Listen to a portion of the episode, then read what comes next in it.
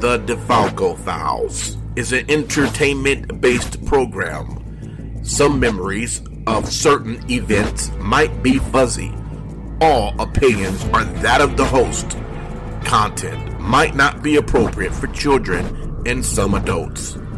Listener discretion is advised. And remember, the truth is here.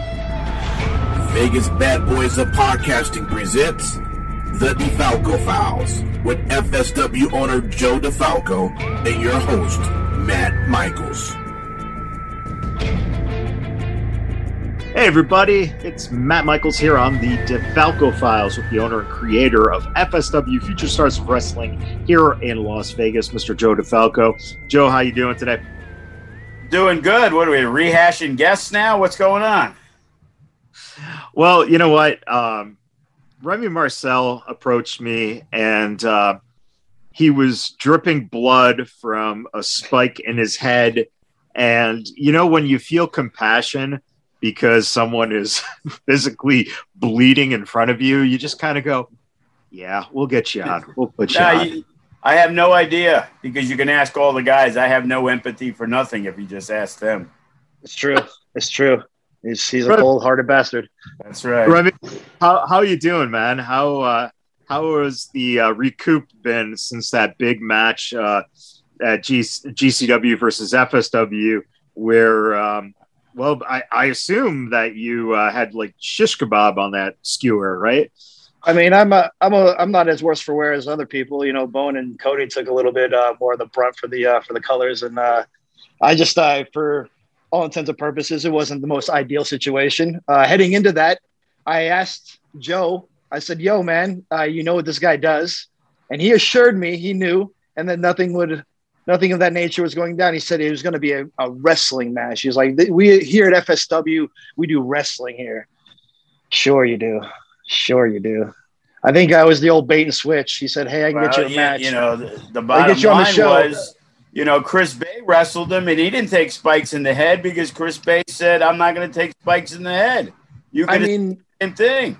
listen, I li- listen. You the wanted man- the glory. You wanted the glory. Come on. sure, sure. I think it was the old bait and switch. I think you got more of a thrill out of that one than uh, than anybody else there, bro. Uh, but yeah, it was it was fine. And Bey went through a door that night too. So I mean, like again, who who really got the brunt end of, the, of it all? Like there he GCW. GCW and, and FSW, you're, just you know what you're in for, right? And that's kind of the the night of it. No matter what Joe had told me, no matter what bait switch uh, I can sit here and produce uh, for you, which is what actually happened. I knew what I was getting myself into. I mean, I knew what was going to happen that night. Uh, you know, you know, it was like the whole disco situation. You know, I'll take the blame for everything, and everybody blame me for booking disco versus Effy. But that was the only match that I had no say in because Brett insisted on disco. I, I I mean, that's it's really- the that's- that's entire time, and I got the Twitter lambasting like I can't. but the bottom line was Brett was right. That got the most heat on the entire card. and the match was fairly uh, an entertaining as fuck match. I mean, like, how do you not go in there with the idea that a disco kid? I mean, disco in in general, right? And then Effy is probably at the peak of where he's at today. Uh, you know, both with the show and working, he's getting a lot of notoriety. I really, I think if I think if there's going to be a next one, probably going or signed or whatever. I mean, he's definitely in that boat. Whether or not uh, it depends on where he lands, I don't know. And he might even have his own thing that we don't even, you know, I mean, he might not even want to go anywhere. Who knows? He might be fine and Danny just where he's at doing right now. But to the idea of not having him versus Disco as an entertaining, uh, uh, like I, that's price of admission right there, right? I mean, Yeah, alone. it started with the promo. Disco had a great promo to start, and Effy Effy came back, and even after the after the match, Disco was like, "Man, I didn't know that guy can cut such a good promo." promo. I mean- Disco was popping for it. I listen. You you get two of them. You get two entertaining people.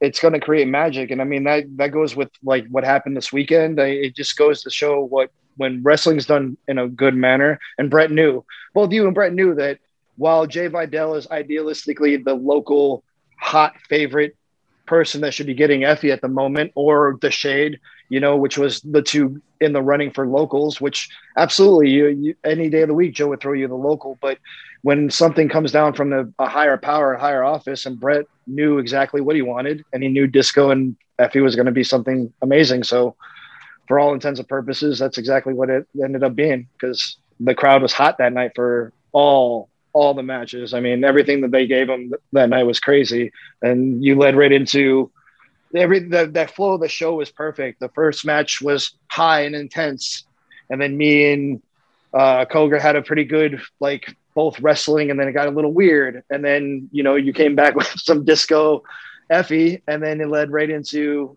uh, you know Cody and and uh, Bone with with the uh, murder death kill favorites, and I I think that's I don't know. Uh, hopefully, FSW got put on uh, some sort of pedestal because I know a lot of people uh, have been putting over the GCW kind of going into territories and uh, it being that core guys versus whatever. And I think if at some point, if Joe or Rocky can get to FSW to do that, that would be a great, you know, because it seems to be like that's kind of what's going on, right? Everybody's kind of floating their flag, GCW, FSW, uh, uh, and these are the people that you kind of get with that. And the corporate shows, the combined shows, when you get guys like Bey versus uh, Koger, where it's both good wrestling and then they can take it to the next level. Listen, we're all we're all in that boat, and I think uh, I think I think I just proved that uh, people might have questioned that, and that's where where my role was for that night. Right? If you questioned anything about what I did, I was I was going to put it past you, and I think that was more on Joe giving me the opportunity to do so. You know, Joe, when you think about what Remy said in terms of being able to go to different territories and fly your flag, how much consideration have you given to that, and how rough would it be in terms of the risk that you would be taking of, let's say, a money hemorrhage from doing something like that if there's not enough support in terms of where you're going like how would you make something like that work? Because it seems like it's very difficult unless you have that type of gcw following. That is true but what gcw did and what we did is we have the following in vegas so us having the the, the following in vegas you know GCW can't go to every town and just feud with one of the companies and it'd be a big deal. You know, we're kind of a big deal and they are a big deal. So, what we need to do is like we have a great relationship with Dom, who runs Phoenix Championship Wrestling, and Remy and Cody, the Suavecitos, and a lot of their guys, as well as Hammerstone and Graves and Class. They're all part of that show anyway. And like even for the first show, Dom's like, hey bro we're you know we're looking at running this date are you going to run and it's like well we can kind of you know mix up our schedule if you're running that day i want to give my guys the opportunity so i'm not going to there's no sense we could run the, the day before we could run the week later you know but the idea and we've had a couple of the talks and gallo even on here they just ran their first show back so they need to get up and running. They need to get themselves out there. And they killed it on that first show back. So now, being that we already have the influx of FSW guys already there, to now work some storylines in to do some kind of invasion, some kind of joint thing, I think that's the the best option for us because we also FSW's name carries a little weight in Arizona because of the fact that we had FSW Vegas. So there's some longtime fans who kind of know who we were. And just with the guys that we use, you know, when, when people see stuff from Phoenix about Hammerstone and Graves and Class, the majority of their stuff is what they're doing in FSW in Vegas. So right. I, I mean, I, I that's that, that's yeah, that that's that's a that's true, but I think a lot of it also in the last like maybe three to five years uh, happens to be that their promotions v- virtually steal everybody from Vegas, and all Vegas talent is predominantly FSW, right? So Yeah, Jay Vidal, FSW and- Arizona, five team that five, Arizona Wrestling Federation. I joke and call it FSW Arizona.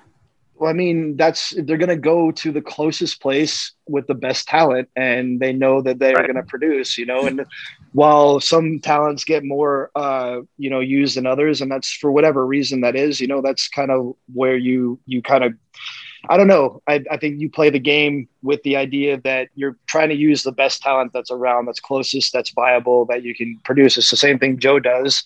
Uh, and any local uh, territory will probably end up doing. You know, uh, Arizona though it just it has a small, a very small influx of talent over the last little bit. I think Dom and what they're doing out of the uh, uh, PCW Arizona crew. eh, You're starting to see that. That first like uh, uh, battle royal, you saw a lot of good talent coming out of there, and th- that's where I think it would be beneficial to both run uh, a joint show of some sort, or at least something to where there is some sort of something to it. You know, they're already using a lot of us, right? Um, so why not try to make the most out of everything to where maybe you're you're able to create a bigger show, or or like maybe there is like a venue to where they drew a lot of people at that show, that outside venue, and then we drew a lot of people at the um, uh, what's it what's the latest venue called? Remind me the- amusement. the amusement, right? So we we had a pretty big show between the two. Now we can actually actually think about maybe doing a, a built show to to to maybe piggyback one night in an FSW joint show, big show, and then we go back and do it in, in Phoenix the next night or something of that nature, or vice versa. Because we're already doing that. You know, the talent's already being used. Why not? Yeah, that's a very good um, way of looking at it and thinking about it. Um, let's let's talk about some of that influx of talent. Um, we just had High Octane this past uh, Friday night. Um, between the two of you, uh, you know, we have different perspectives on uh, what you know what what when what went down and how some of the uh, the guys are coming along. And let's start with the Suavecitos. Did that live up to your expectations, Joe? And then Remy, if you have anything about that match as well, um, how how do you think that match actually uh, came off? I thought it came off uh, extremely well. The Suavecitos are very talented for the time that they have been in the business. Uh, they- they really get a huge reaction for guys that haven't been doing it very long. And, you know, I specifically, you know, put that because Danny's an annoying person who is easily disliked. So, being that he has that personality about him, is that he gets under the skin, but he also does a great job when when when the fans are getting under his skin, he really reacts to it, which now brings up the level because they see how how hot he gets when the fans, you know, start their suave puto chants and you know they they really try to rile him up. And he gets riled up more than pretty much anybody on the roster. So it kind of it kind of works great for them.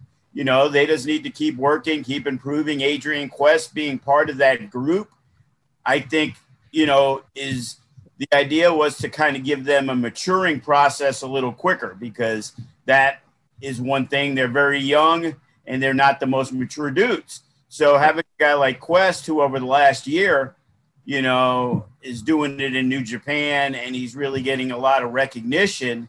You know, him, he's that calming factor to try to keep these guys in check. And Remy, what do you see in in those guys in the Suavecitos? Um, you know, they worked Death Proof. You have two really, really strong veteran presences in the ring with them. It's a tag team title match. Do you think that that type of um, opportunity gets to highlight a little bit of the strengths, but also you personally, as someone who is a trainer, has been in the business for a long while now. can pick up on some of the weaknesses to kind of help them guide them along into becoming more solid as a tag team? Uh, sure. I mean, for for where you watch it back, and Joe's uh, big on testing you, right? So if you sit there and you go into a uh, a meeting with him, and you're like, "Hey, this is what I kind of want, or this is what I'm looking for to do it," Joe's going to give you the test. And usually, if it's a singles guy and you're just coming in off of whatever, it's hammer, right? Like that's the test. You know, it just never fails. You know, you're gonna you're gonna get put in with the best that night. And I think like when you talk about a tag team and uh, for for where they're at, uh, Death Proof is the tag team aside from the RMB, right? Those are the two tag teams that would you would test any tag team that would be like, all right, this is what I'm doing. Uh, for students, uh, or I don't even see it's hard, Mike, because uh, at some point the students become a graduated you know there's not students anymore at some point you have to graduate to that point and usually on the shows or getting over is kind of that graduating point right so the citos to me are colleagues uh, they're yeah. just younger guys in the in the business so uh, anything I can pass on to them or little tricks of the trade are going to be where where I, I feel are the best. I'm not here to uh, hinder what they're doing or have an opinion other than trying to make them grow. Joe is that per- point. That's that's the, the the buck stops with Joe because it's his show. It's what he's looking for. It's his audience of what he thinks is going to drive his market or his product. Right. So Joe's big thing is, hey, this is what I'm I'm most impressed with. And when Joe sits there and goes, hey, you had a they, they had a great match with them.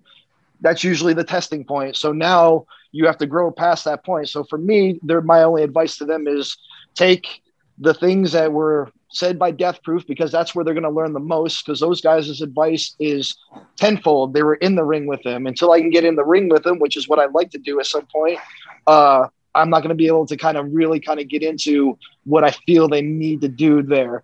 On the outside, uh, they've marketed themselves very well. I have my critiques on their marketing ability, right? A Suavo Puto t shirt, whether it's by the company or by them, I'm, I'm putting that out there right now, would would sell out if you if you I I want 10% of the sellouts of this idea. But I mean, I'm just joking with the idea that it's that over though, right? So it's that over that these are the as a company or as a as a someone that markets themselves when you have something like that, you best believe if there was something like that being said in AEW right now, they would already market that t-shirt and be popped out and the company or them or somebody would be making money off of it in some fashion because the fans want it uh, they want to have something that they can intangibly hold on to forever and always. It happened with the following. Look at the following. You put over the following that it's the best uh, team that's ever uh, kind of assembled, right? They sold a ton of t-shirts, right? Bryce got that t-shirt made and they sold a ton of it and people still wear it to this day. And that's what they want to do is they want to hold on to something forever and always, right? So that's what you want to do is you want to take what is over and then make it something great. And that's where they're at right now. They just need to start putting good matches out there, getting more of a product, putting more content, adding more layers to whatever they're doing, uh, and keep having uh, what they would call bangers, but you know, clean bangers, up whatever, bangers, clean up a little bit of whatever that next level stuff is. You know, it's I have an eye for it, right? But my opinion is just my opinion. Uh, Sin, Cody, right. all of these guys that are down here, Kenny, even Joe, they all have an eye for what they think the business or where the, the product is going. And most of them are often right than wrong. So you want to just kind of sponge it up, take all that, that you like, ring it out, see what you can apply. And that's kind of what happens. You know, the greats have done it. Kevin, Chris, Lacey, they all have all done it, right? So they're making a living at it. We all kind of are trying to hammer so when you do those things, uh, those are the greats. So hopefully they have it in them to grow from it. Danny's hot and he gives the energy, and that's why I think the people are with him or them because it's not like Ricky doesn't. Right, right, absolutely. Um, and speaking of young tag teams, uh, Joe, what are you seeing in terms of uh, Zander and Chase Bell? Um, do you think that their progression, which they are, you know, uh, just what just around a year right now. Uh, they've only been tagging for six months or so. I mean, it's it's amazing how long or how far they've come in such a short period of time. What are you seeing with them, and uh, what are you looking at for survival of the fittest with the tag team uh, match that's going to be going on in terms of that build? Do you have everyone set? Do you know where you're heading with uh, that tag team turmoil? Well, the thing with Chase and Nic was Chase came to us from Louisiana. Uh, he was working down there for a couple years, and we, before he had his first match, I saw him in training, and I'm like, yeah, this guy looks like he's uh, he's definitely talented. And I remember we had a future shock, and I put him in with Ice Williams because again, as Remy said, it's the test. You know, I want to see if this guy is that much further along, or is he's got to go back to the, you know, back to the future shocks and the low card and just trying to get some matches. And unfortunately, they had a shitty match. And it was kind of like, oh, I guess I overestimated what this guy can do. And then, then through training, and then I'm watching stuff, and other people are like, yeah, he's looking pretty good. Then he had a couple more regular singles matches, and he did very, very well. And I'm like, you know, this guy he's definitely got a lot of talent. You know, Nic has only been training since June when we reopened, you know, and, you know, within seven, eight months. And here's a guy who was a super fan. Like, I didn't realize it, but he was a guy because I was looking through lists of names, and he was a guy who had bought tickets for the Meccas and No Escapes and the anniversary shows. And I was like, wow, because I didn't realize it until, you know, he made a payment and I got his name when he filled out the information that this was the same guy who's been coming to shows for two or three years. And, you know, he's definitely, without a doubt, one of the hardest workers that we have. You know, he came in way before a lot of other guys because we were closed, obviously, last year up until June because of the pandemic. And, you know, he came in behind the eight ball. There's a lot of the younger guys that started, you know, four or five months earlier. And, you know, he quickly, you know, did everything that was needed. He was always there to help with the ring crew. We had something going on with somebody else, and, and he was there for that. And he would help clean the gym. And it, it's kind of easy to notice when somebody's working extremely hard because we always see the guys that try to avoid doing anything. You know? I, I mean that, that that's that's see this is this is where we have the problem right? A little bit not even a problem but it just this is where we we differ in opinion right? You do have those guys who who don't do as much right? But then it's there's the hungry guys who are like nic and like brett who will do everything who will be there every single day. But also what gets lost in the mix too are the guys who want to do all of that stuff but financially cannot be that that that well you know what i mean? So you all have to make sacrifices and no nobody's one sacrifice is more than the other. It's up to joe to kind of dictate what happens. The reason why nic is getting what he's getting is because in all actuality mike he is the fucking heartbeat of pro wrestling and especially here in this town of fsw right? If you're a fan and you started to go to shows you bought a ticket and then you're like fucking i'm gonna go and be a wrestler, I'm to train. And then you're here every single day, you know, no matter what it is, and you're picking up and you're doing everything you need to do to do the right thing and pay your dues or whatever that is right now and how that goes. And you're starting to get that. And then you deliver in the ring. Like it takes all of it. It takes it all. It's not just one specific thing. It, it you need it all to happen. And one thing can outweigh the other thing right? One thing can outweigh the other thing. But if you're the hardest worker in the room like nic zander who obviously is he's my height. So we know the uphill battle what it is in my height right so he has to be there every single day and he has to sit there and grit it out. He has to sit there and do whatever the fuck he's got to do to sit and and get his teeth in because at the end of the day, he loves it, right?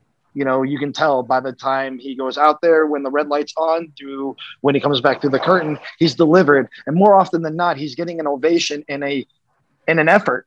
And more often than not, it's in a losing effort. And that that you can't you, um, no matter what you do, no matter what you say, that's something that is lightning in a bottle, right? You have to harness that that thing because your the audience is genuinely attracted to him right when he gets hit or when he suffers, they suffer with him, and that's crazy. That type of stuff is you can't you want to pay for that, but you can't, and you can't yeah. always get that. And I think when you add those that tag team stuff in there, yes, there is a heavy tag team division. Yes, the gauntlet is something that's important, right? Death Proof gets the buy all the way through, right? They they're they're the proven guys. They should be at the end of the, the road, and all of those people, all of those guys should be making their way through that uh, survival of the fittest gauntlet thing. And that's what Joe's big thing has always been about, right? Is he has these themed shows, no escape, you're in the cage, you know, blah. Uh, New Year's resolution or against all odds, you have to, you know, rumble and then the next night you get the shot or that night you get the shot or whatever the case may be. Cash in the case. These are all things that Joe makes it entertaining through the shows that we put on. And now it's up to Chase Bell and Nic Zander to ride that wave all the way through the gauntlet. Hopefully, they can uh, last the whole entire time, and it's them at the end because you know, for all intents and purposes, that's not a bad match that I don't think uh, the audience wouldn't wouldn't buy into. Chase Bell versus Death Proof, awesome.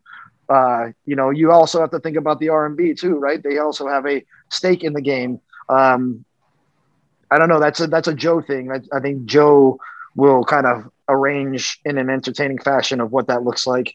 But I, I feel Chase is a guy who was established, right? He came in from something, he started training with us, he got a little bit better, and he was already somewhat good. But you have these things where sometimes you've been out of the ring for a little while, or whatever the case may be, and you have not chemistry with somebody one minute, and then you can have chemistry the next minute. So one bad one bad outing doesn't define who you are as a pro wrestler. What it what defines it is how you grow from it, and Chase is growing from it. But Nic Zander is a homegrown talent. You know, started with us, is growing here. So you have that that intangible. Them versus Suavecitos is has money written all over it.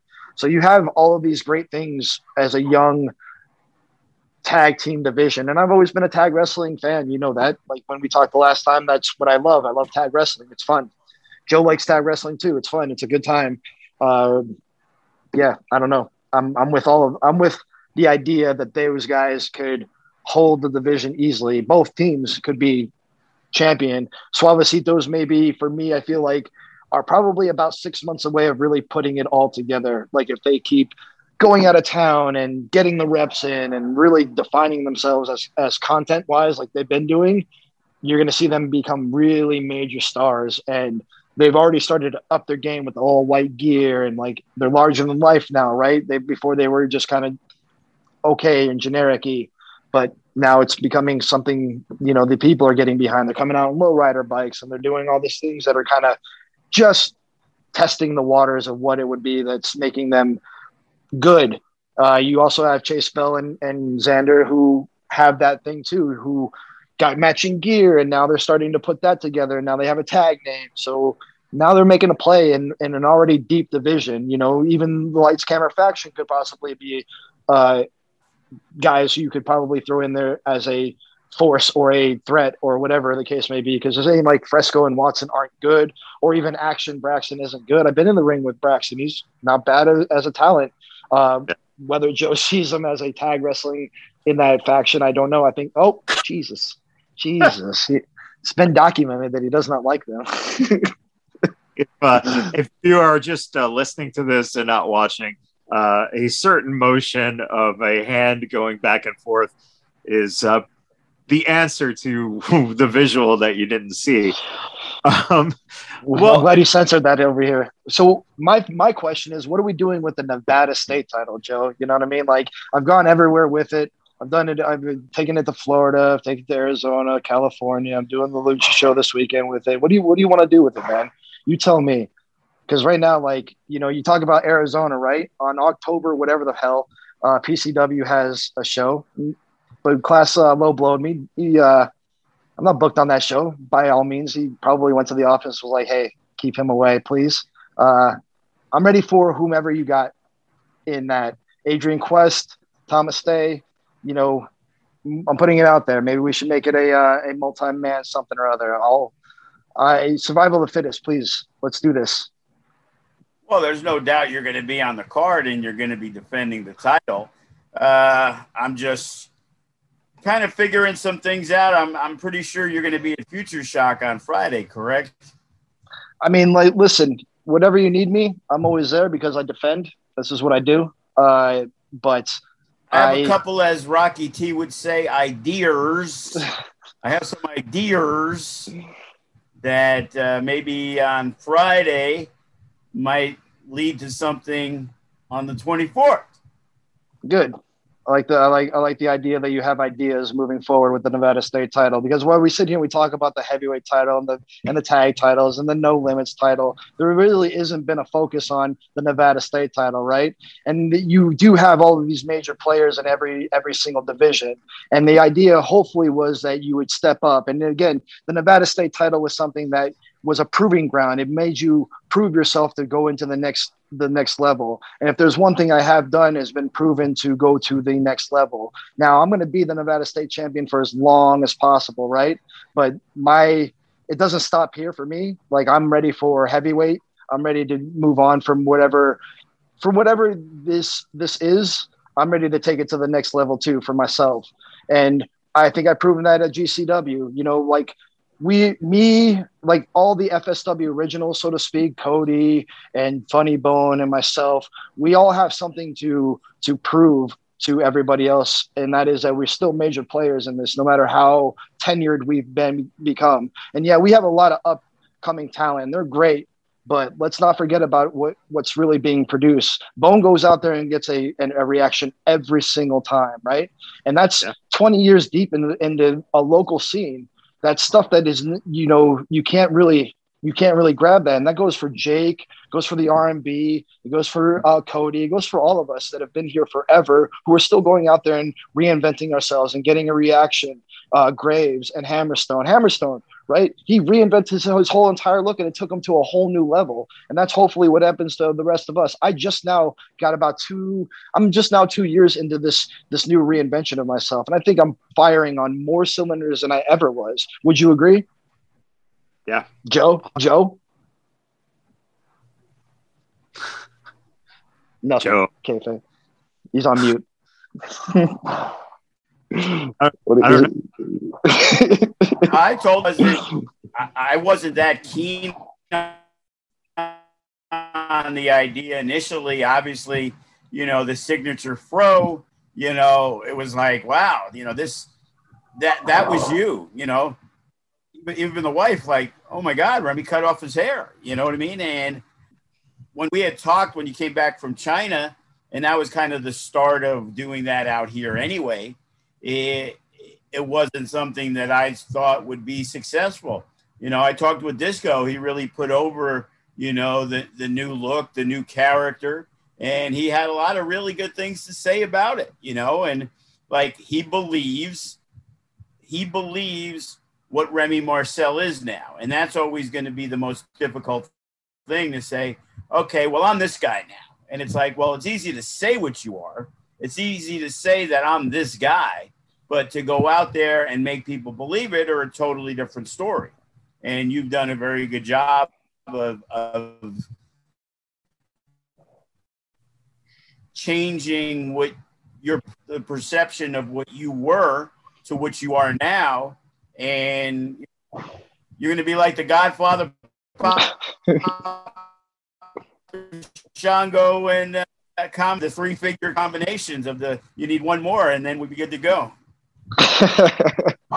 well, I mean, my thought process on it all was I had to reinvent myself uh, with everything. You know, I'm I'm not I don't have the fro anymore, and and that meant I had to change my wrestling style or or at least add to it. And I just felt like I was still doing things that were kind of leading me back to the other thing. But here in Vegas, there there's listen.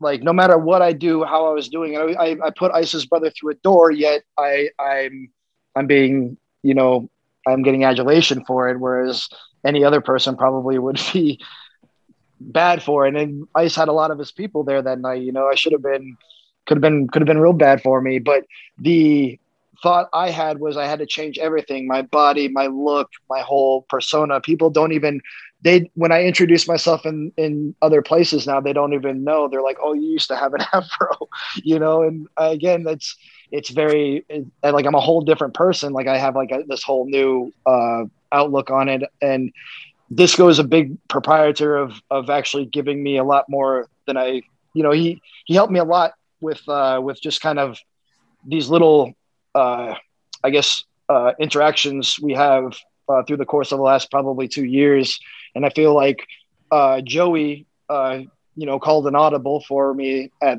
on the weekend, and you know, Disco, I was able to work with him, and I think that for me was a big, a big moment, uh, just because he's he hadn't been in the ring in a while, and he you know made sure that I knew that he was like you know I I haven't worked in a little bit, but I would like you know you to know that we we can we can go, baby, and he can fucking go, man. He's not like he's not going, uh, and it's just crazy because like that's somebody that you know you want to also test yourself with, and uh, you know Joey, much like Joe, will will throw you the bone to to to you to sink in the sink or swim in the deep water and Disco is definitely that person where he's going to make you work. And it was great. I had a very fun match with him. Uh, set the tone for the entire weekend, and I think a lot of that kind of gave me the confidence going into the next match with Atticus. You know, like uh, or that weekend. Um, I I don't know. There's uh, there's a lot of the the shifts in life that you kind of feel uh, during this time, and I think like disco for me was like that that kind of hey, you're doing a very good job uh, with what you're doing. Uh, keep what you're what you're doing um, that motion running. And then Joe is also that person who's like he'd be the first one to sit there and shit on you if you if you thought the the the idea was terrible. If you um, deserve to be shit on, sure, absolutely. But if you can come back with something and you change his mind, that's pretty big. You know, I think I think a lot of people have kind of done that, and I think that te- that's a testament. The latest has been like Maserati, right? She Joe would would really was just really not about her work and all of these things that she was bringing to the table. Only thought her as uh, something to uh, add add to the to the show a little bit. And then when she started to become serious, and then now it shows her athletic ability. Like I think the intergender match uh, we had was something that I could. For her, it was it was a, a coming out party of hey, I can do all of these things, and then she starts to get put on a bigger scale of like ROH and all that stuff. And then Joe's like, oh, well, damn, you know, now our our division's you know somewhat good, and Maserati's actually really really good as a worker. And then you see this crazy match that they have where they're taking it to the next level. And I remember being there at, at FSW in that in those moments where you're like trying to push the envelope, and like her and Sandra Moon had a great uh, match that night, right? It was something crazy that to finish off that Sunday weekend was insane. And that whole show, top to bottom, wasn't that bad. There was a lot of good uh, women wrestling that's been coming out of uh, FSW and FSWW, right? So now Joe's tapping into all kinds of markets where there's women wrestling, and now there's kind of death matchy stuff where we're going to kind of get into that a little bit if you want to try to do that because there's a potential there. And now you can get pure wrestling as well. Now, I think that's when we first started Future Stars of Wrestling, I remember me and Jack really kind of giving Joe shit about like, what is Future Stars of Wrestling, right? There's no Future Stars here, right? But now it's actually a brand name that Future Stars of Wrestling kind of is the Future Stars. And then also you have um, it pushing the envelope into what the show can be. You know, you with the Natural Born Killers and the GCW mix up, mashup, and all the other stuff that goes into it. And now all these outside talents. Did we lose Joe? Is that what happened?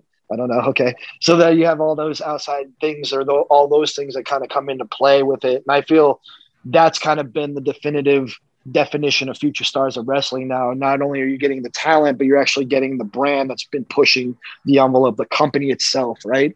And I think that's always been a big weird thing with Joe versus the talent, uh, or the office versus the talent. For me, for for being on both sides of the situation, that if I can be candid with you, for me and you, you know, I play both sides yeah. of the, the the fence, and like I want to see the company grow, but I also understand what we put ourselves through body wise and what these yeah. kids have to go through by they pay dues. They, you know, rent's not cheap in, in, Las Vegas. You know, you have to pay bills, and so you can only make it down so much. You can only pay so many dues. You can only pay your rent so much. And I, I you know, people who are fortunate enough to have those things where they can kind of do that, great. But I'm it's hard for me not to have a heart for the kids that are really trying to do everything right who are really suffering that struggling artist was me i used to live on an air mattress in a in a no uh, furnished apartment with my boy because we wanted to be pro wrestlers, right? We thought that that was like what we were gonna do. We're in the middle of Louisville, Kentucky, you know, trying to get to OVW and shit. And we are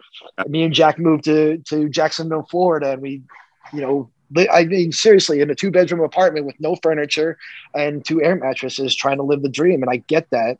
You know, you have no money, you have nothing to, to do, and then I don't know if the those guys understand that because they're they're driving a business, and I get that too.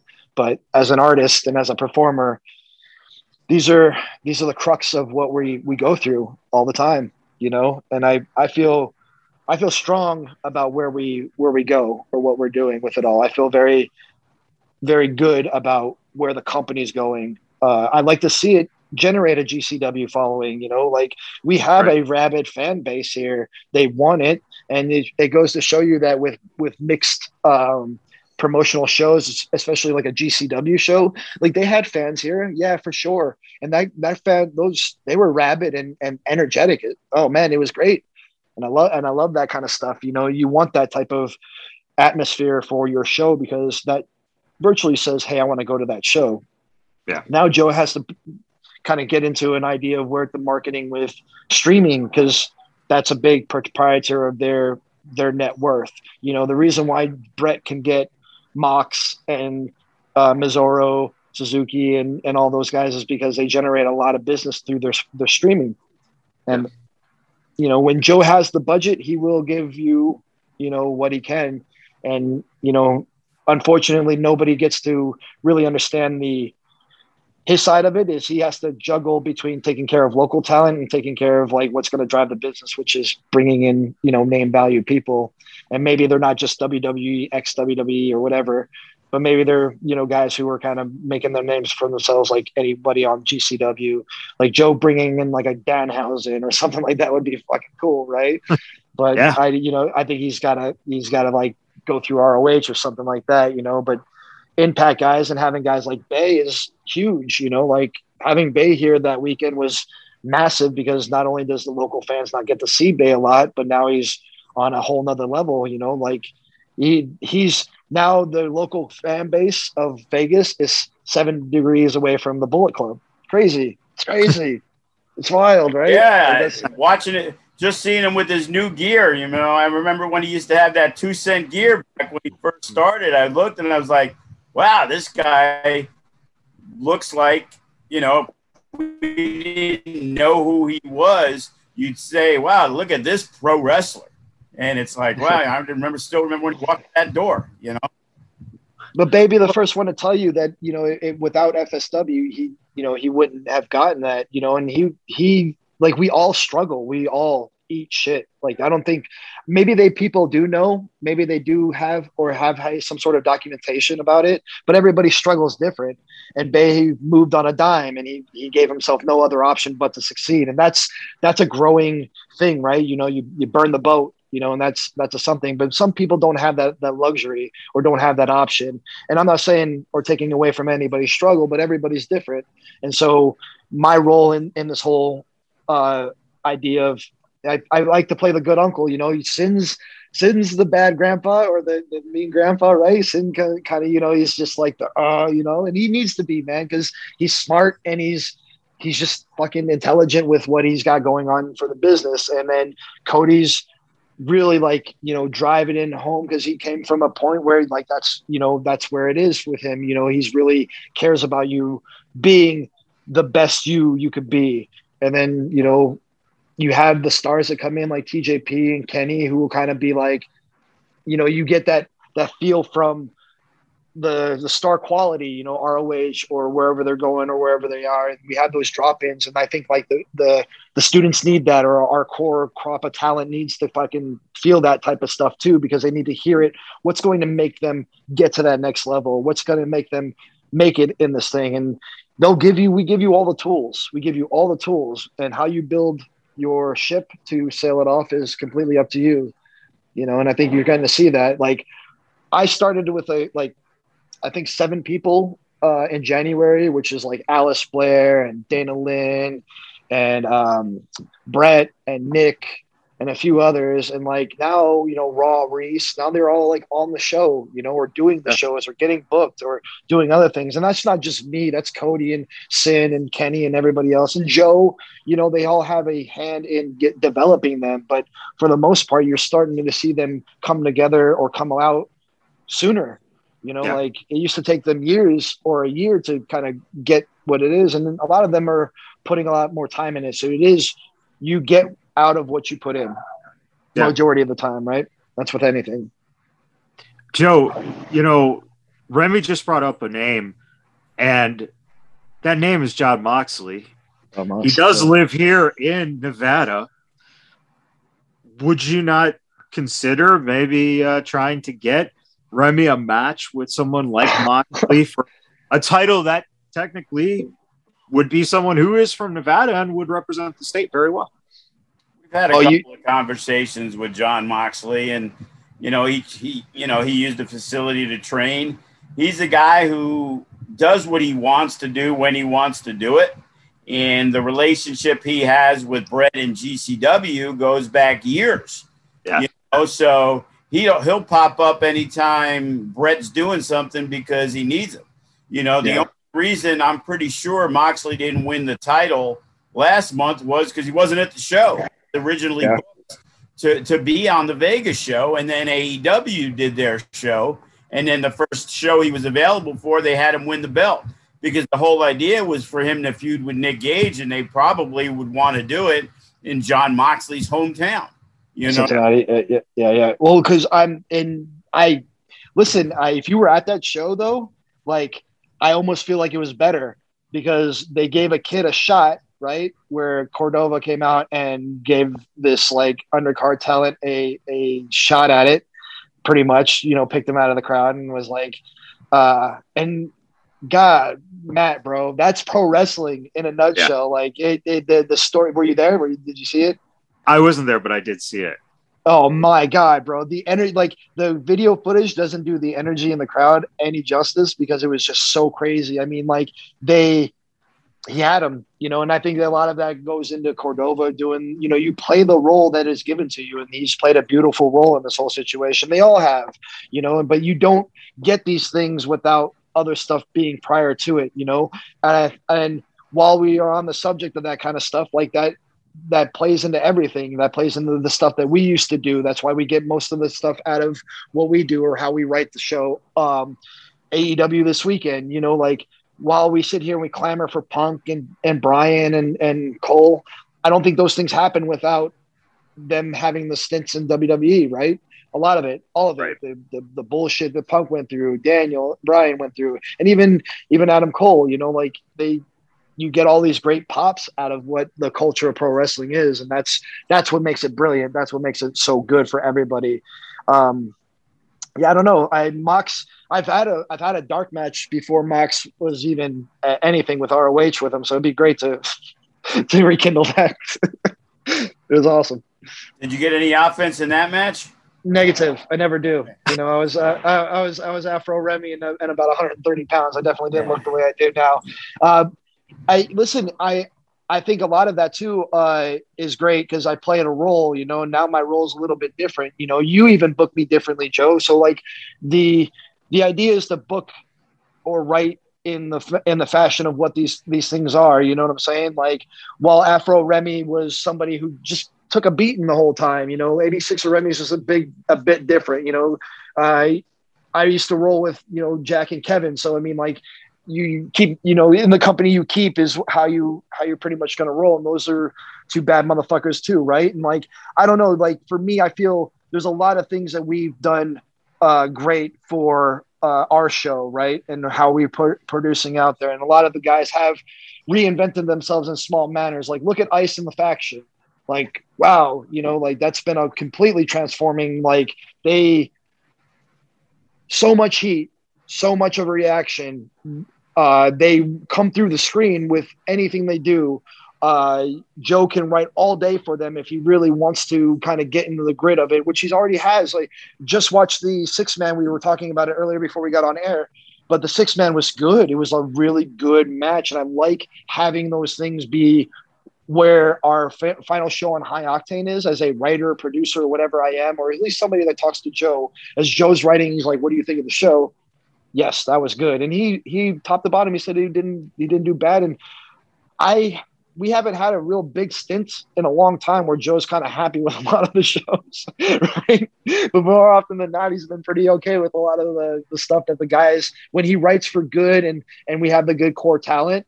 Uh, Joe's also been a a proprietor of trying to do this too, which I think is good.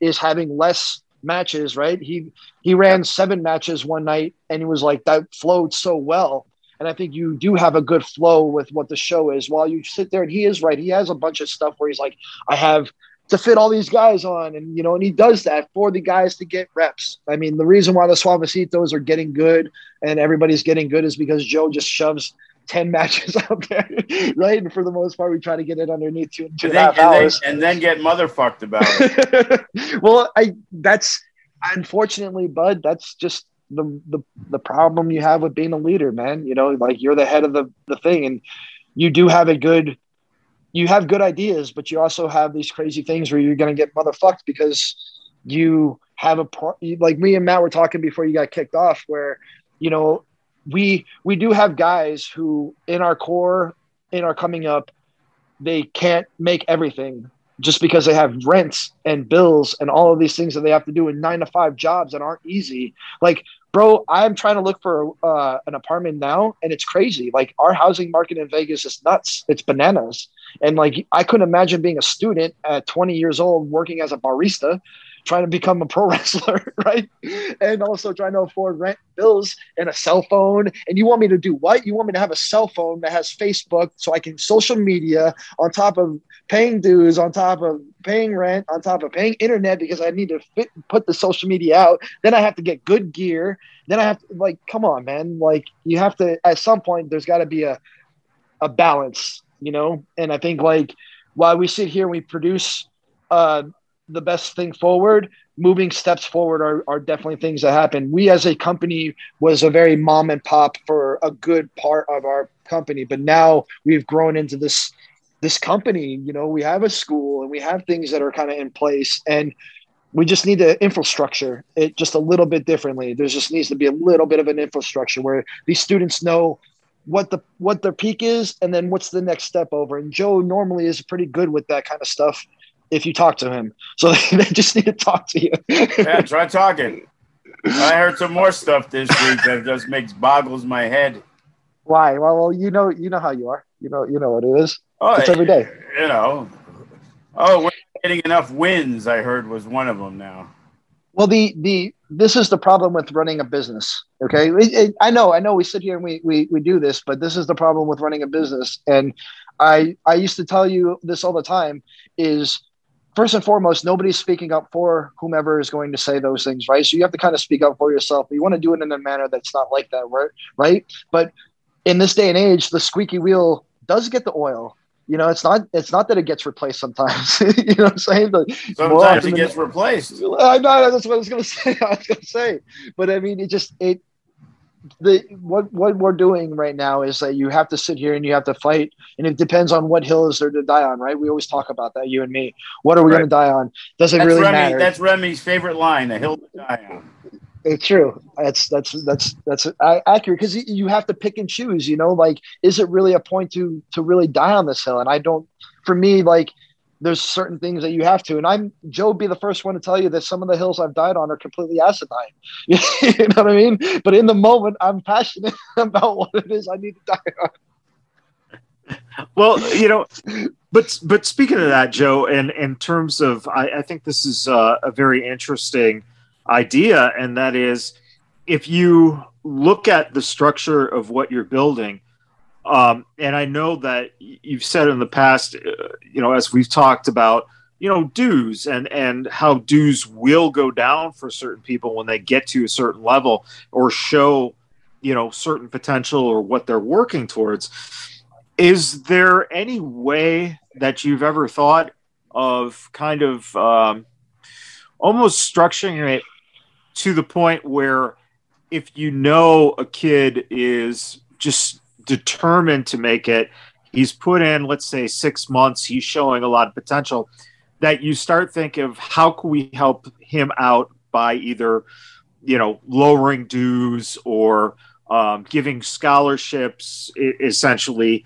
What what can you do, or what have you done to allow those kids who you see that potential there, so that they don't end up just, you know, having to leave because of the fact that they just can't you know pay their their everyday living costs. I've done it before. A guy like chris Bey and cross you know kevin there were times that he couldn't he couldn't come up with the cash. And when the potential was there like with chris Bey, it's like am i defeating the purpose trying to get a couple hundred bucks off this guy who is like going through the system extremely quick and you know he's got a lot of talent because in the long run, at the end, sure, it's going to backfire on some occasions, but I got Chris Bey working for me now, and I'm not treated like every other promoter trying to book him. You right. know, Joe. Oh, Matt, oh, sorry, sorry. I don't mean to cut you off, but Matt, it's it's virtually like the NCAA. You know what I mean? You're going to get boosters, right? And Joe essentially becomes a booster where he kind of sees potential in you, where you have to get kind of whatever. And no, we're not in that in that situation. I might be talking, you know, a little bit of the underbelly of it, but that's basically what it is. This is not set up in a structure where it's like, hey, you you made it to this and you graduate and this is what happens. You know, more often than not, you're kind of going into this idea where like Joe sees potential in you, then he's going to sit there and like either knock off something or or get something. And it's not like these guys don't work for it. I mean, these guys would do shows for free and that that that's a cost. Kevin would come in and use the facility at any point in time. I believe at one point a lot of these guys would uh, come in and use it twenty four seven. That all is a cost. Turning the lights on in this place is a cost.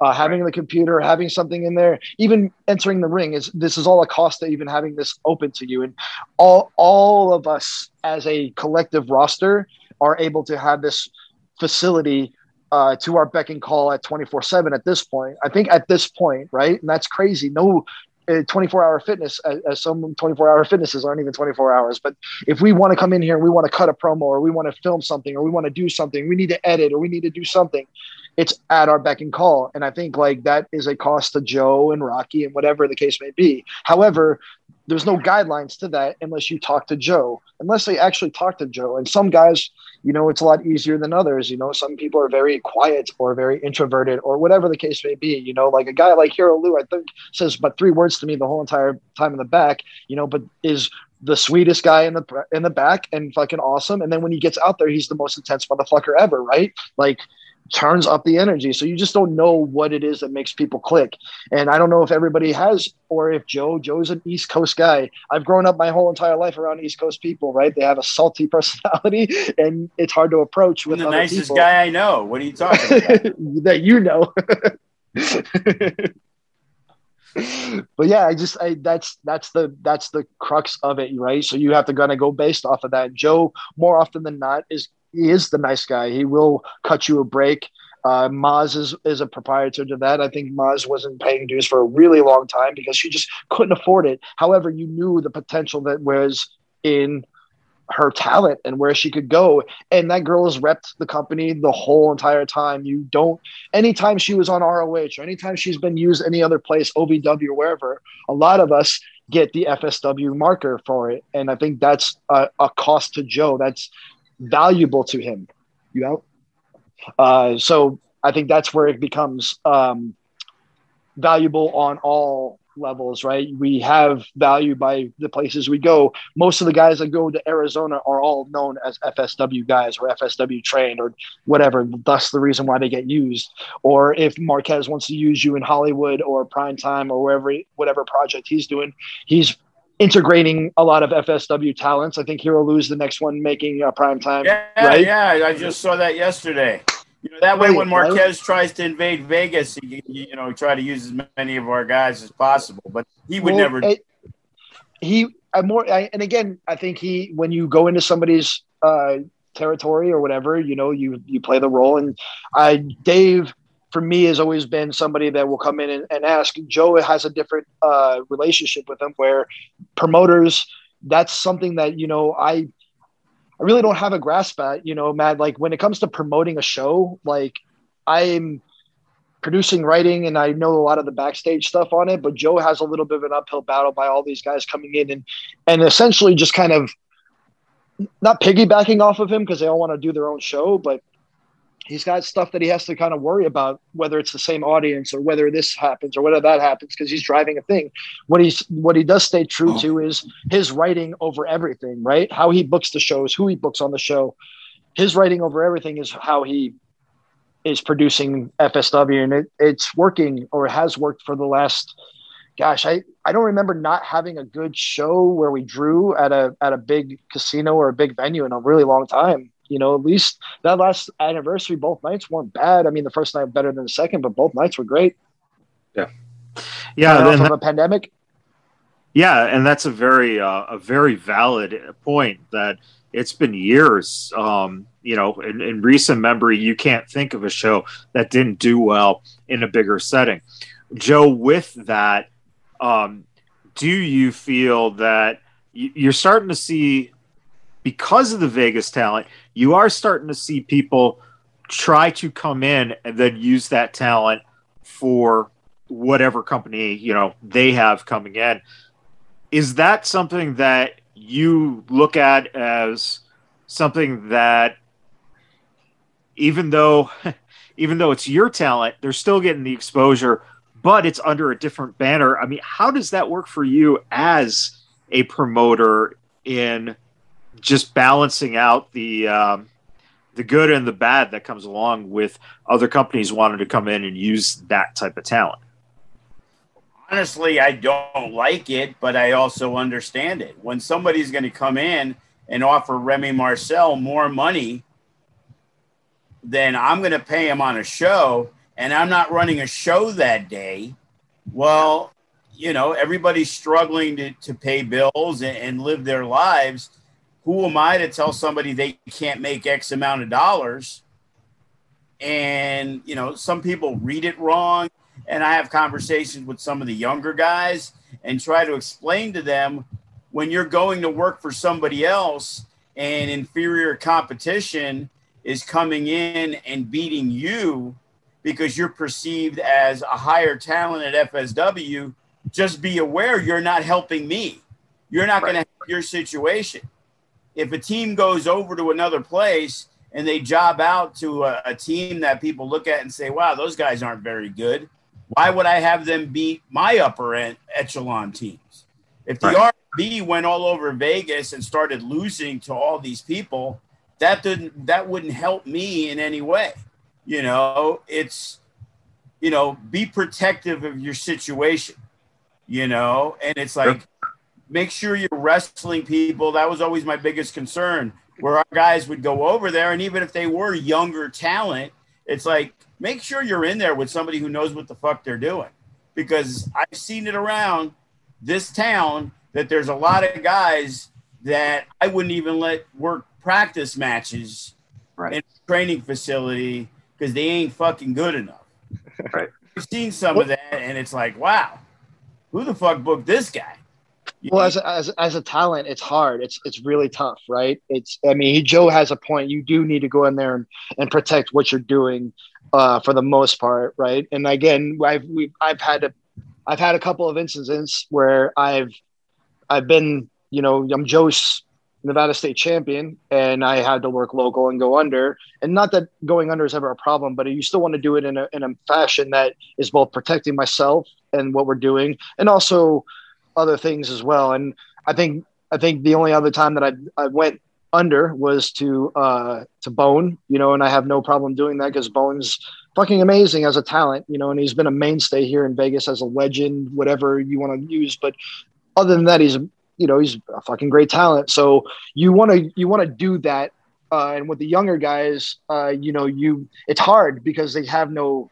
I'm probably I'm probably okay to get away with with saying something where these guys are just trying to get booked. They're just trying to get. And that, and and I never have an issue with some of these younger guys. The more matches they can get under their belt.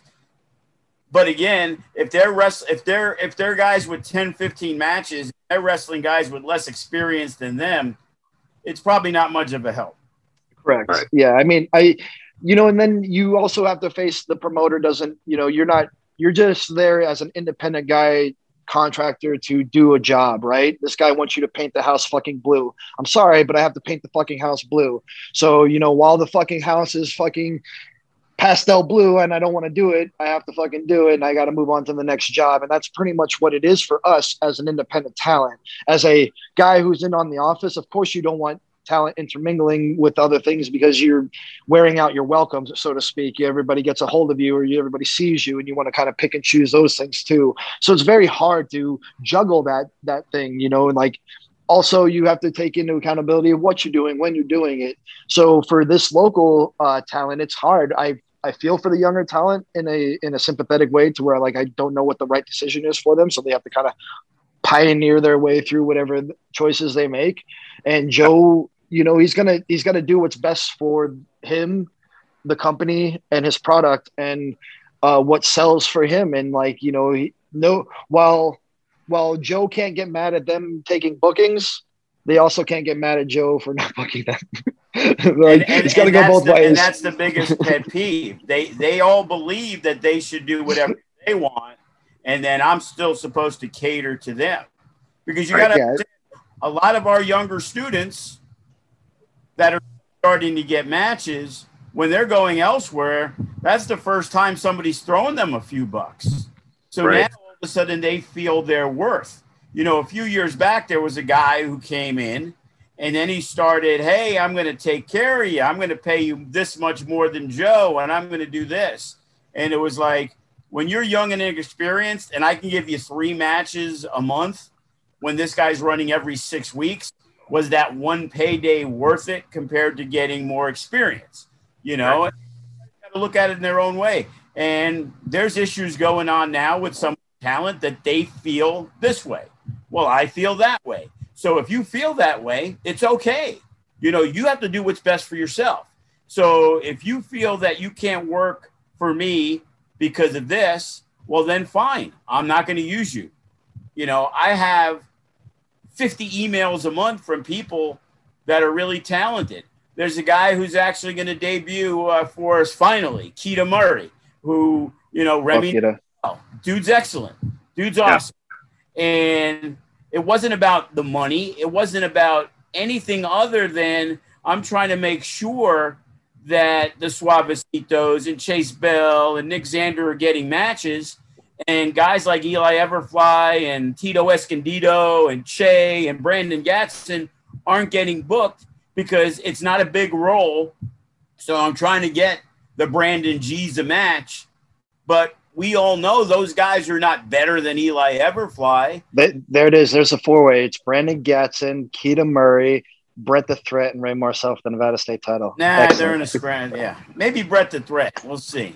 If Bret Great. the Threat Great. I heard he has some. I heard. I heard he has some things that he wants to get off his chest about you on Friday. Oh yeah. I mean, oh, great. That's what I oh, heard. Oh, That's a rumor. Yeah. Yeah. No, he he doesn't talk at all. No, he doesn't have anything to say. Right? No. Gosh. it's not his. That's not him at all. Uh, yeah, no, I mean, I, again, the, these are the things that happen for Joe to want to, you know, for you to get booked and such. You, this is what it is, and some people are just undeniable, and that's really what you want to get to as a young talent. You want to become so undeniable that you can do everything. And a guy that comes off the top of my head is, you know, Jay Vidal, uh, Matt Vandagriff. These are guys who kind of have while they're just simmering and probably aren't getting the big, humongous, you know, paydays, they are still kind of freely going and coming and choosing and uh, what shows is coming in and out of here. And I think that's what happens when you become undeniable.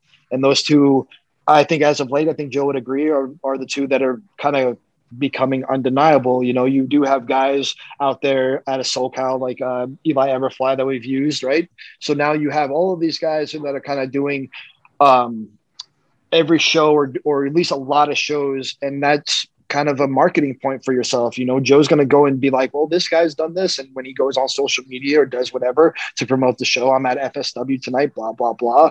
That's a something that's a value to joe.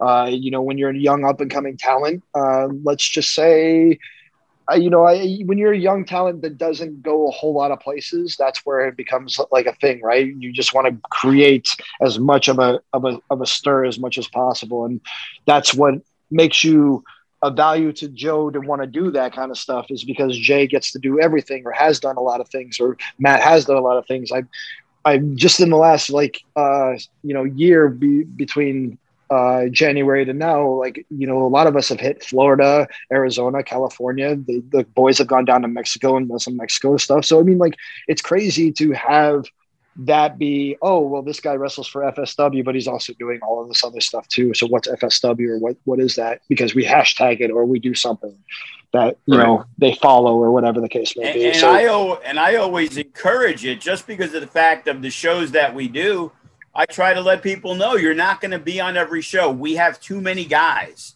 so i have no problem go to go to Texas, go to Washington, which seems to be the new hot spot everybody seems to be going to a lot.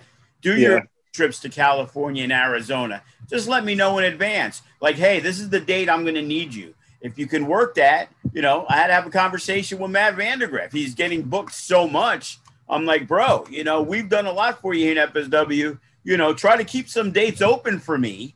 And, you know, there, there there's a bunch of other dates you know, you're a main player here. You know, we we need you in the mix. Jay Vidal, like he'll hit me up and say, "Hey, bro, uh, somebody is interested in using me this date. Are we running?" Because you know he has a loyalty to FSW and he knows there's enough bookings out there, but he wants to make sure his home base is taken care of. And right. you know, and that's why we have the talent that we have a lot of those guys do make FSW their priority and their number one choice.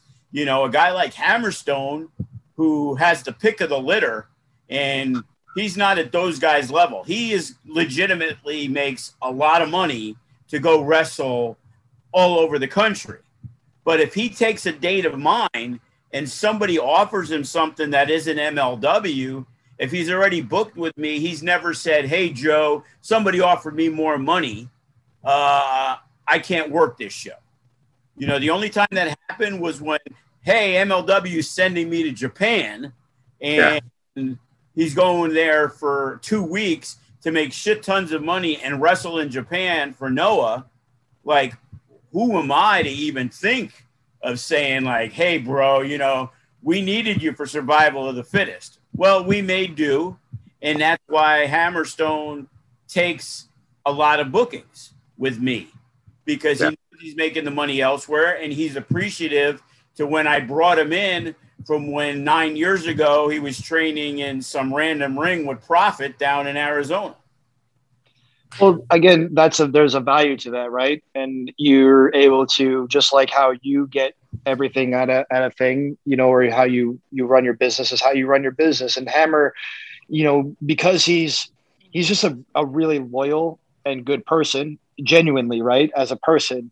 And that kind of how he runs his business or how he runs how he does his business, right? So for Joe and for FSW, it's always been uh, loyalty or or something. You know, it's not been the point where Joe won't give him some money or or try to come up to his rate. But we know at this point right now, Hammer is so far along that it's really he's doing it out of the goodness of his heart to just be around and because he believes in the company, bleeds the company, right? And he's been the champion for a really long time, two, three times over, two, two times, three times over, whatever. He's been a Three, champion. He had that weird two week uh, reign that somebody talked me into taking the belt off him a few years back. Legitimate, yeah, legitimately never, never made a title defense. Anyway, uh, yeah. it's good for business. Um, but you know he won't put it over. The uh, thing is, is the the Joe's going to have to do that. But what also Joe has to understand too is Hammer has that, that option, right? He's getting MLW. He has all these other things. He has Arizona. He has a, a, life that does that. While a lot of us local guys are scraping and cutting and, and gritting our teeth to try to get that payday too, or trying to come up with some money. And I would I would love to sit here and be able to tell everybody, no, I don't need to make any more money. I just work for FSW. That would be ideal and a dream, but that's not that's that's not even a, a, a capability right now. And whether it, I I think that's the idea that a lot of us have uh, being uh, in the in the, on the roster for a while is we have this fear that it will never happen or that we won't uh, see the re- you know the repercussions of all the fucking uh, shit that we bled for the company before. We as a as a I'm just going off of like just say me and Cody and Jake for instance, right at this point right now uh, over the last like little bit, we've been around the company since the inception, me and Cody especially, right? And we're not getting any younger. We're not, you know, our bodies aren't magically reproducing this magical thing where we're not getting hurt all the single time that we're out there. But what happens is, is, it all for nothing? And I think like when we go out there for the adulation and, and all that stuff, yeah, that's great. And yeah, those are deathbed memories and stuff like that. But in the in the end, we also want the the compensation for for what we've we've done for everything. And more often than not, Joe is you know he he hasn't been horrible to us, uh, but he's not uh, you know he has no net worth to where he can make a budget. However, if we did have a point where we could get a budget, that would be great, and I think you would you would actually see the company go to another level. Anytime that we've had a point to get it to the next level, whether it be uh, making the studio a lot better, so where it's inhabitable, where before this was this place was uh, kind of atrocious to be a part of. You know, like 117 degrees in the in the uh, FSW arena is not the most ideal. But now you have like these uh, portable air conditioners, and now there's cool lighting, and now it's a place to be. Like the only thing these guys are missing is like a liquor license to where you can sell alcohol, and it'd be crazy. Oh, we're, know, working you, on that. One of our sponsor guys claims they have that traveling license. Fun that's beautiful. That's beautiful. I mean, you just you're that you're that small little step away from actually turning you know, you don't need to go anywhere else. You know what I'm saying? Like, not that the bigger venues aren't great and anything like that, but you virtually have turned this into a pretty, pretty stellar little venue. Um, and I, again, that's, that's a testament to where, where the money goes, you know, like when you sit there and you go, Hey, what is Joe doing with the money? Well, we have amazing belts, you know, like we never had amazing belts. We were doing replicas and shitty belts oh, the whole entire time. But like Shitsville. Or or anybody we would borrow them or it would just be like some some off market thing or whatever. But now you have genuine fsw belts that are being like presented. You know the company looks away. Um, the canvas is beautiful. The ring has been yeah. redone you know a million times over to where it's actually a you know one of the better rings to bump in the west coast. You know it gets used all the time now. So if you're coming to vegas you're more often than not you're using the fsw ring if you're a company. Um That's and i think like yeah, we put money into production a little bit now. You know, like production's being a little bit of an influx of money. And again, this is mom and pop stuff that you know they only have a little bit. But God, if you were able to have a money guy be, back it, if there was a sponsor who was just like, yeah, let's just do what we can, see what we can get out of it. You know, who knows? The sky's the limit because there's no difference between us and GCW. We have the same players, the same rabid fans you know, I'd argue we have a better roster, but we have a better follow. yep. I yeah. I mean, that it's it's weird to sit there and tell you that right now. Like, what's better? Is it is it the wrestling work rate, or is it is it what the intangible of of producing that stuff is? You know, like we don't do a lot of death match things, and like majority of their stuff is death match things. And I, am not saying I don't have an opinion about death match stuff. In fact, I I value it very much because more often than not, the deathmatch wrestlers can work or would be considered able to work and they just take it to a whole nother level. And there's a culture, it's like music where that's our metal. That's metal, man. you know what I mean? Like we are we are dead. I just want to I just want to be a fly on the wall listening to the guys tell Graves what they wanted to do in that match. Oh well, you know, like Joe. Joe, what are you going to tell Joe? I mean, Joe is probably the the out of everybody in the back at that point. Joe is probably the more more legit people that you just can't fuck with. So Joe's just going to be. He's going to let you know what he what he wants and not want to do. but well, you had like you had guys like Jimmy Lloyd in there. like, yeah, I mean, what what is Jimmy Lloyd? I, I figured it'd be safer. You know, I'm like, hey, you know what? Let's let this a little crazy with the second gear crew and Jimmy there. Let me have Toa and Graves in there.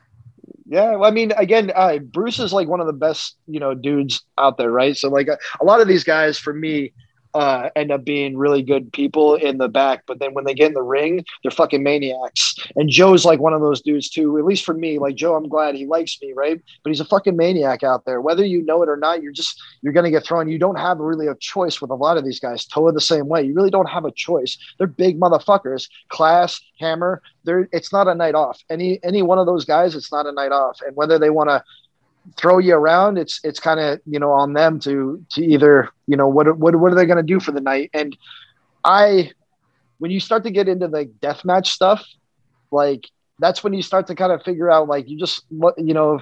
I'm just glad I was on. Uh, if I was in put in that match, I would have been on Team FSW.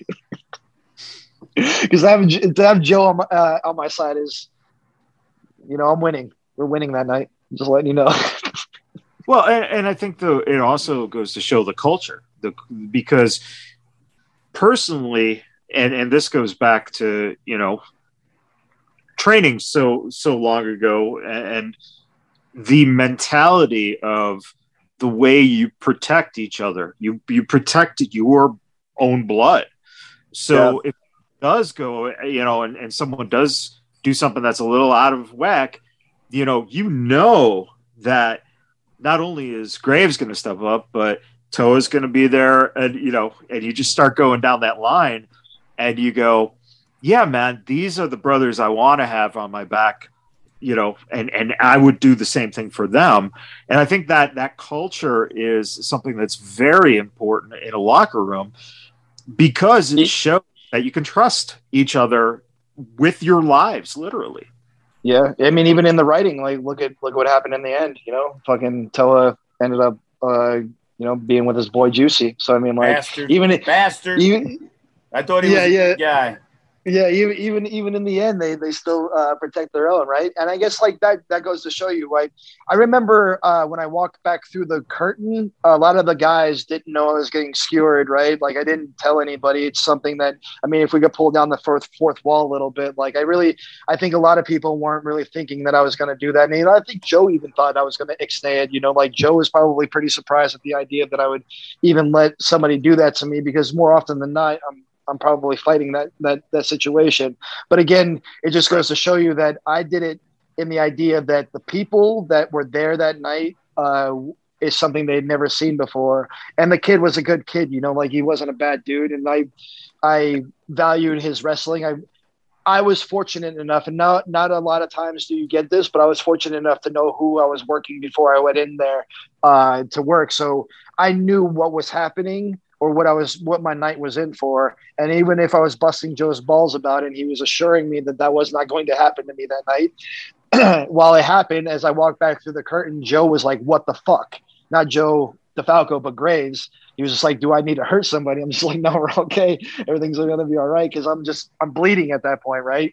He doesn't know what happened. He just he's doing his thing in the back, getting himself psyched up. So yeah, you're right. When when stuff like that goes down, and I think that me and Joe have built that relationship because of we've had wars where I've wrestled them one on one, and we've had tag matches where we've gone to war. Uh, one off the top of my head is Joe booked me and Jack in there with them, uh, him and Hammer, in this like really off the wall show in Benson, Arizona, where for whatever reason it drew like almost a thousand people. It was great, uh, but we went out there and had a, a, we just had a war and i think like that's where you build those relationships right? Is in that in the trenches of everything whether you guys are out there performing or whether you're in the back and you know you have to kind of figure out what what that looks like whether somebody's taking liberties or whatever. I'm just glad i have graves on my side.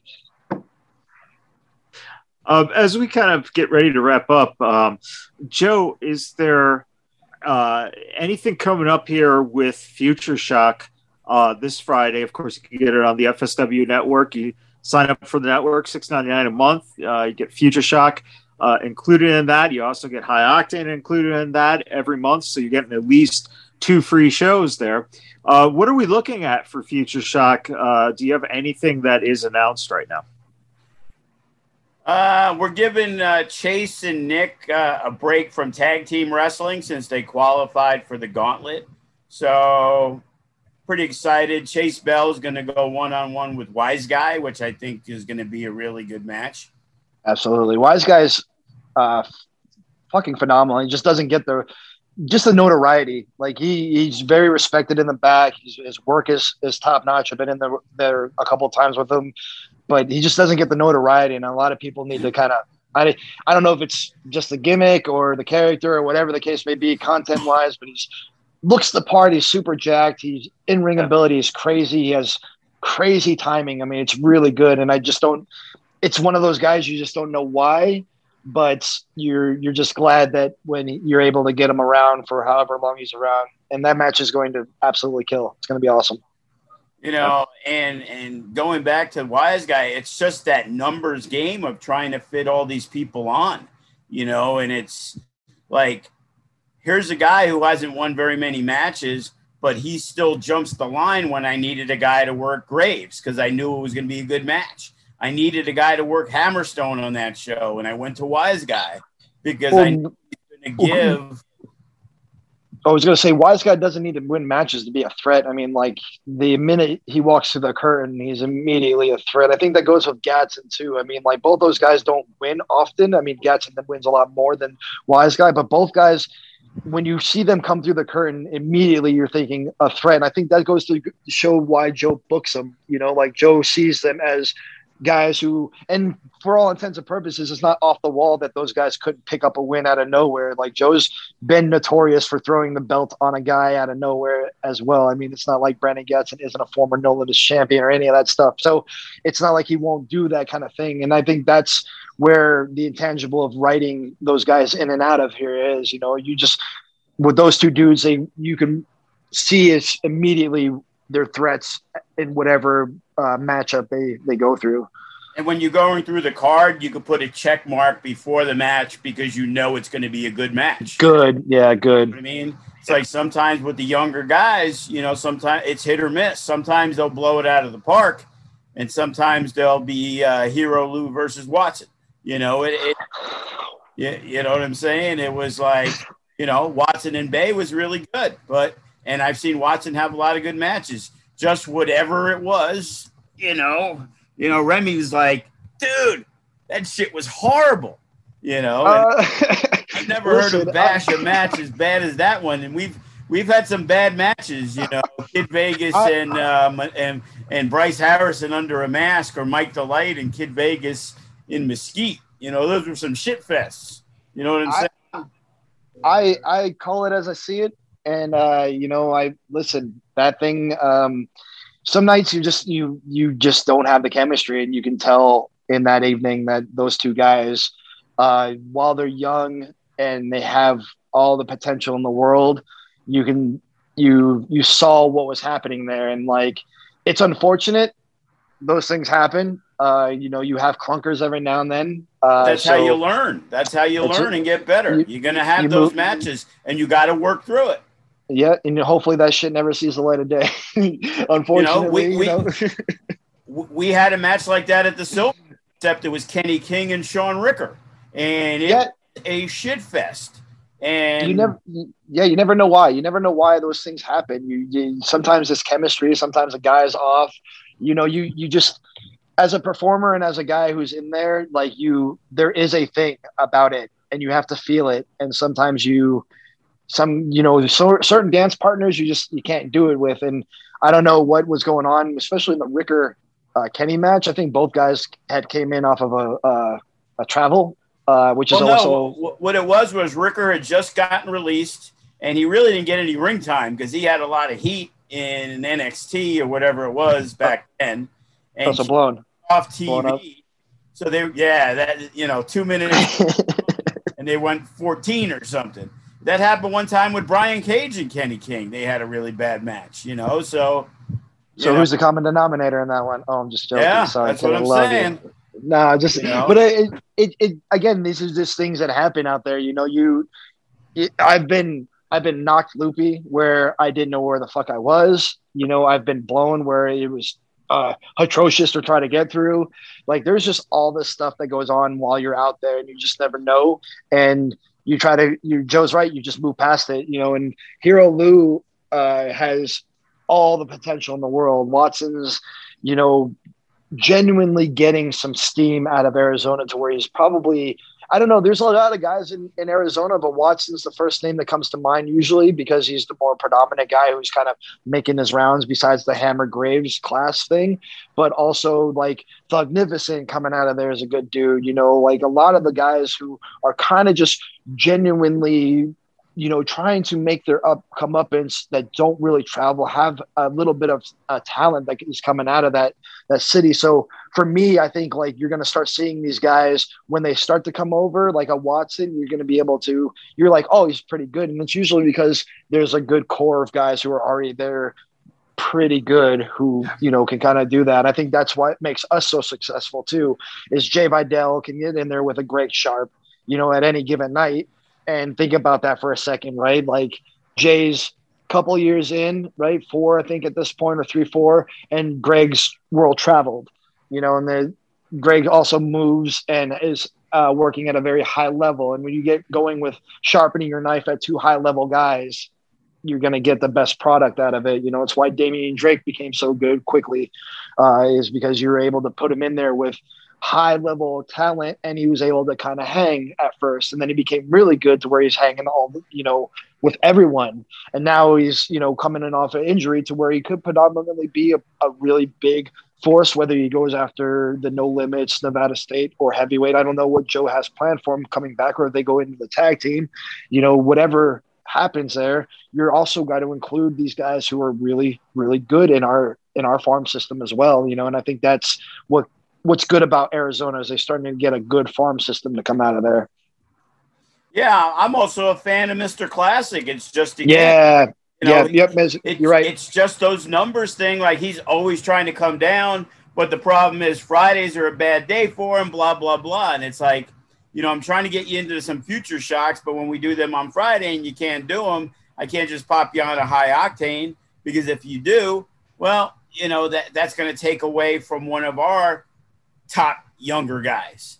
So yeah, there, he's there's just so guy always interested in coming down, always helpful. You know, whether he's booked or not. Sometimes that's how Watson got booked. You know, he he would come down and help set up a ring, and not even be booked on the show. And there's so many talents out there's so much talent out there right now, guys. I mean, really, they're the guy from OVW. What's the guy's name with Jocelyn? Uh, if they oh they Isaiah Broner. Broner, man, like that dude is like I looked at his work just the other day and like, gosh, I mean, like OVW has a real crazy amount of like core talent coming out of there. There's also a dude who's working out of Kentucky. He kind of has like a chainsaw gimmick. His name's Nate Hewitt, he's like the chainsaw guy. And like his his lady, like they were uh they were kind of training at Knokx Pro for a little while too, man. And uh they they had injury, but they have such a good gimmick and their work rate is going to be like where once they start getting back into it, you're going to see a lot of crazy good workers like kind of come out of the woodwork. And a lot of those guys end up having a lot of their eyes on FSW because it's the show to be on when you start to talk about the West Coast. I'd even be, I, would like to talk about the level up uh, guys too out of San Diego, man. Like Jordan Cruz is a humongously good talent. You know, he, he's another guy. It's like he always wants to be there but again, there's so many guys, and the Michael Hopkins guy down there. Yeah, yeah. and and then and, and you just got Quest fucking... brought a guy out for uh, the show last week. Uh, Romeo Cruz trained with Jesse Hernandez EWF. Oh, very, cool. Very solid. Like yeah. I you're just starting to see a lot of these guys, and they it, and their schools are so good because when you have a guy like B boy training out of like your your school, yeah. like that's crazy. That's uh, that's crazy knowledge to, to have that. And Santino's is always produced, right? Think about all that are produced, what they produce, and uh, Joey Chaos is man. Like I I didn't really I've never really worked with Joey ever. Uh, until I got to prime time and he was my agent for the for the night and man, you just him and uh, Mongol have just such a, a grasp on what you know what real pro wrestling is supposed to be like looking like as far as like television wise and they've been around yeah. it for so long so naturally when you get that kind of stuff coming out or, or producing schools you're going to get some really crazy talent coming out of that stuff and I, you know, even some of the girls that are, are out there right now, you know, you, I like, I like Brent Thorne. She's, she's turned it around 180 percent now that she, you know, like, and she has nothing out in Arizona. There's not a whole lot out in Arizona that is producing that kind of stuff. So she has to go out and, and do all these other shows. Knokx Pro's been a good uh, proprietor to give them uh, all these uh, this element or this platform to go out there and perform. So a lot of these people on the West Coast are kind of doing that for them. They have a streaming service so they can get their reps in, and you know then you have the Mecca. You know FSW. You know everybody wants to stop in Vegas. It's whenever anybody asks me about FSW, uh, Joe Joe's you know picky about who he's going to fly in. You know it's got to make sense you know, if it makes dollars, it's going to make sense for Joe, right? So that's why you get your fly-ins and your, and your loot. However, when you're in Vegas for the night and you're just like, hey, I'm on vacation, I need to hit a show, Joe will find something for you, especially if you're a a talent of some sort. You know, if you're yeah, a will all we day. got guys that came in on their own. Percy Drew's like, hey, I'll I'll I'll get myself there. You know, he's going to be back October 9th. He showed up once, had a really good match. Uh, a guy sponsored him a little bit and, you know, helped take care of his flight for him. But Travis Titan, the guy that you were supposed to uh, work, uh, Remy, at that uh, at Joey's show, but he was oh yeah dark. You know, these well, yeah, guys. He was Travis Titan, Seth Rollins, and these guys. Black Label, yeah, you, know, because that Black shot. Label, that Black Label Pro is a, is another place, right? That they they they have a good, you know, core or the, that Midwest. You know, a lot of guys out of Chicago and you know doing the AAW stuff like that. Like a lot of girls. I was telling Joe uh, six months ago about Skye Blue, right? She just debuted, or like then just debuted, but you know they gave her the shot at the uh, the wild card, right? Where yeah. she got a big reaction, and and again, there's so many good talents across the United States right now that you know picking and choosing is kind of you know in a in a promoter's if it makes sense for the promoter it's okay. But when you sit there and you I could fly you in and I could do all this thing but you know I have Ice Williams you know what I mean who's a star you know like he's a star am I beckoning you know he's like a fucking star right now. But but what's crazy is in 2021 there's wrestling fans who like a certain guy and they like FSW, they'll get that guy to Vegas. Yeah, yep. yeah. Because the talent's not going to spend three, four hundred dollars on a flight. But these fans are so rabid that they will spend money to get their favorite wrestler to wrestle in one of their favorite companies because budget wise, it does not make sense for me to fly Percy Drews in for four hundred dollars. Yeah. We also we we also have like a, a lot of uh, our inner core people trying to get our guys to places too. You know, like uh, for for all intents and purposes, like a a a big push for me is to go to Warrior, right? Like I've been in contact with Warrior out of Chicago uh, over the last couple of months, and like really, we're just trying to find a date and a and a and a place where we can get there. And also, uh, Joe's uh, got his hand in a lot of the uh, guys from the West. So like Defy and um, and the Whack guy, uh, you know, these are guys that Joe could probably, in some fashion, get like dudes who are like Jay Vidal and Matt Vandagriff, who are they're fan favorites in these areas of Washington. You know, Bret or um, Damian Drake is a fan favorite in, in Washington or the Portland area. You know, we've all have built a name in the Pacific Northwest. It's not like we don't have a name there. So it's it's good if we if when we get those guys to come in, that's amazing for Joe, right? But it's also good that we're actually getting stuff as well. It's it's it's been nice to have like a two way street on that way. Um, Travis, it, it, it will never, it hasn't worked out yet, but the idea that he could get out here or we can use guys who are out here, like there's a guy uh, who can kind of get out. His name is PB Smooth, real big dude. But him and Shogun would be crazy. Like it, it's it's just nice if we can get that that two way street. Sorry. Yeah. Shogun these guys, um, well, yeah, these guys, these guys, these guys need a production room. All right. Well, let's uh, let's wrap up. Uh, any final words, uh, Joe? Uh, you know, going into uh, this week, and then of course uh, going to have the uh, big show coming up on the twenty fourth. Well, we kind of set things up at high octane. So we got the ultimate finessers, which is Chris Bey, Hero, Shogun, and Nino against Lights Camera Faction. Survive, you know, Survivor Series type four on four elimination. Uh, we got Project Body Count, Hammerstone Graves, and you know whichever one of their boys from Arizona that they want to bring in uh, is going to take on the MK Army, which is going to be uh, Juicy and Toa. Uh, Tito's unavailable, so uh, MK is going to the well to bring in his boy Sam Adonis, who's making his return. We haven't seen him since uh, that crazy match he had with Psycho Clown at the FSW Arena.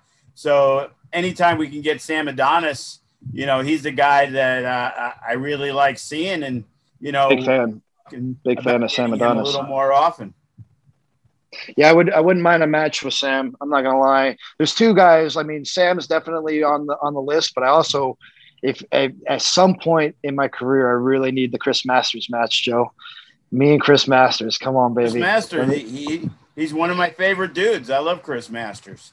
Yeah, I I need that match so badly because that dude is um I, I don't know he, again he's a he, you know the NWA has made him the uh, the national champion and like the NWA is doing a lot of great stuff too right so there's a lot of things that are happening you can touch areas and and all this stuff and Joe has a pretty good uh you know he, his Rolodex is deep you know and yeah, getting Sam in, puts that over I got that strong Rolodex well, getting Sam in here is, is huge. You know, like him and Psycho Clown was bananas. They tore the place apart. And I've, you know, I told Joe, I was just like, have you ever seen this kind of match? And he's just like, nah, you know, he didn't really give it much. Like, he gave it like the Joe, eh, you know, and that's how he is, right? He just gives it the eh. But man, by the end of that match, he was like, "Holy shit!" I'm just like, "I know, bro." Like, yeah, this was great. This was like one of the best crazy. matches I've seen at the arena. It's fucking crazy. You know, I'm still thinking of the you know, I'm thinking of the old Sam Adonis doing the American gimmick and him fighting with Brian Cage because Brian Cage calling him a copycat or whatever. But now they're boys, so it's all good. And Sam, you know, Sam again, he's that journeyman. He's been everywhere for everywhere, you know, England and all over the place, and probably hasn't gotten the notoriety that he should and whatever. And the brother went off and what you know got the got the WWE stuff, and he's just he's doing a lot of great things now, right? He's just now starting to kind of hit that stride, right? And I would love him to be the NWA champion, or love this for him to get more of the AAA stuff, man, because he's such a good heel, you know, like he he just gets it. And listening to him um, is fun. He's just a fun dude to be around. Uh, and then when he gets out there, it's crazy because he's fucking intense as many of them are man you know once that red light's on it becomes a whole nother person so you you appreciate where you can get that and like for mk to have ties to that for joe to be able to get in on that like sam and hammer would fucking rule bro like god damn that would be such a good match and you know i'd be jealous not to have that match too but you know that match would be fucking amazing kid you not and you know they would the people alone would would love it. You know, our audience would eat that up alive because you know Hammer is so beloved here. Sam is so hated. So it, would be a match that I think like Joe could easily make um, happen for for it to be like a big time show match. Uh, yeah, I like I like I like Sam a lot. What else? What else we got? What else we got? Anything else? Uh, Gregory Sharp and Jay Vidal. They're going to be in a last man standing match. That's for the uh, survival of the fittest, though, right? That's not for this weekend. Yeah, he was asking about survival of the fittest. Okay. At the tag gauntlet match, we got a scramble match so far uh, that has uh, Keita Murray. Uh, it's got Nick Wayne, Jordan Oasis, and it looks like we just secured the rights to my guy Eli Everfly but there's still some things up in the air. Like right now, like an Adrian Quest, I'm not sure where where he's going to fit. Is it possible in the Nevada State? Absolutely. Yeah, sounds good. You sounds know, good. Is it is it the scramble? Possibly. We're still trying to get, figure out the last couple of matches that hopefully after uh, this Friday at Future Shock, we'll be able to solidify, you know, the rest of the card. Initially, I was trying to do the scramble match as kind of a, a young blood, you know, the young guns scramble. Maybe the winner gets that FSW contract, you know, using some right. new guys that we haven't really used on frequent basis. But well, uh, yeah, I mean, I the contract is one thing, but in the the reality is that you know you you, you should make it for something a little bit more. You know, make it give it give it a prize of some sort. You know, well, like I, not the contract doesn't, but let's let's give it right, give right. The, no limit Add, shot. Let's adding Eli Guns Everfly, no limit shot. Eli Everfly is on the roster, so that kind of washes that idea. Right, but, right. Oh, uh, Ice Williams needs opponents, so maybe the scramble match, the winner, you know, gets a shot at the No Limits Championship at the next High Octane, for example. I love that.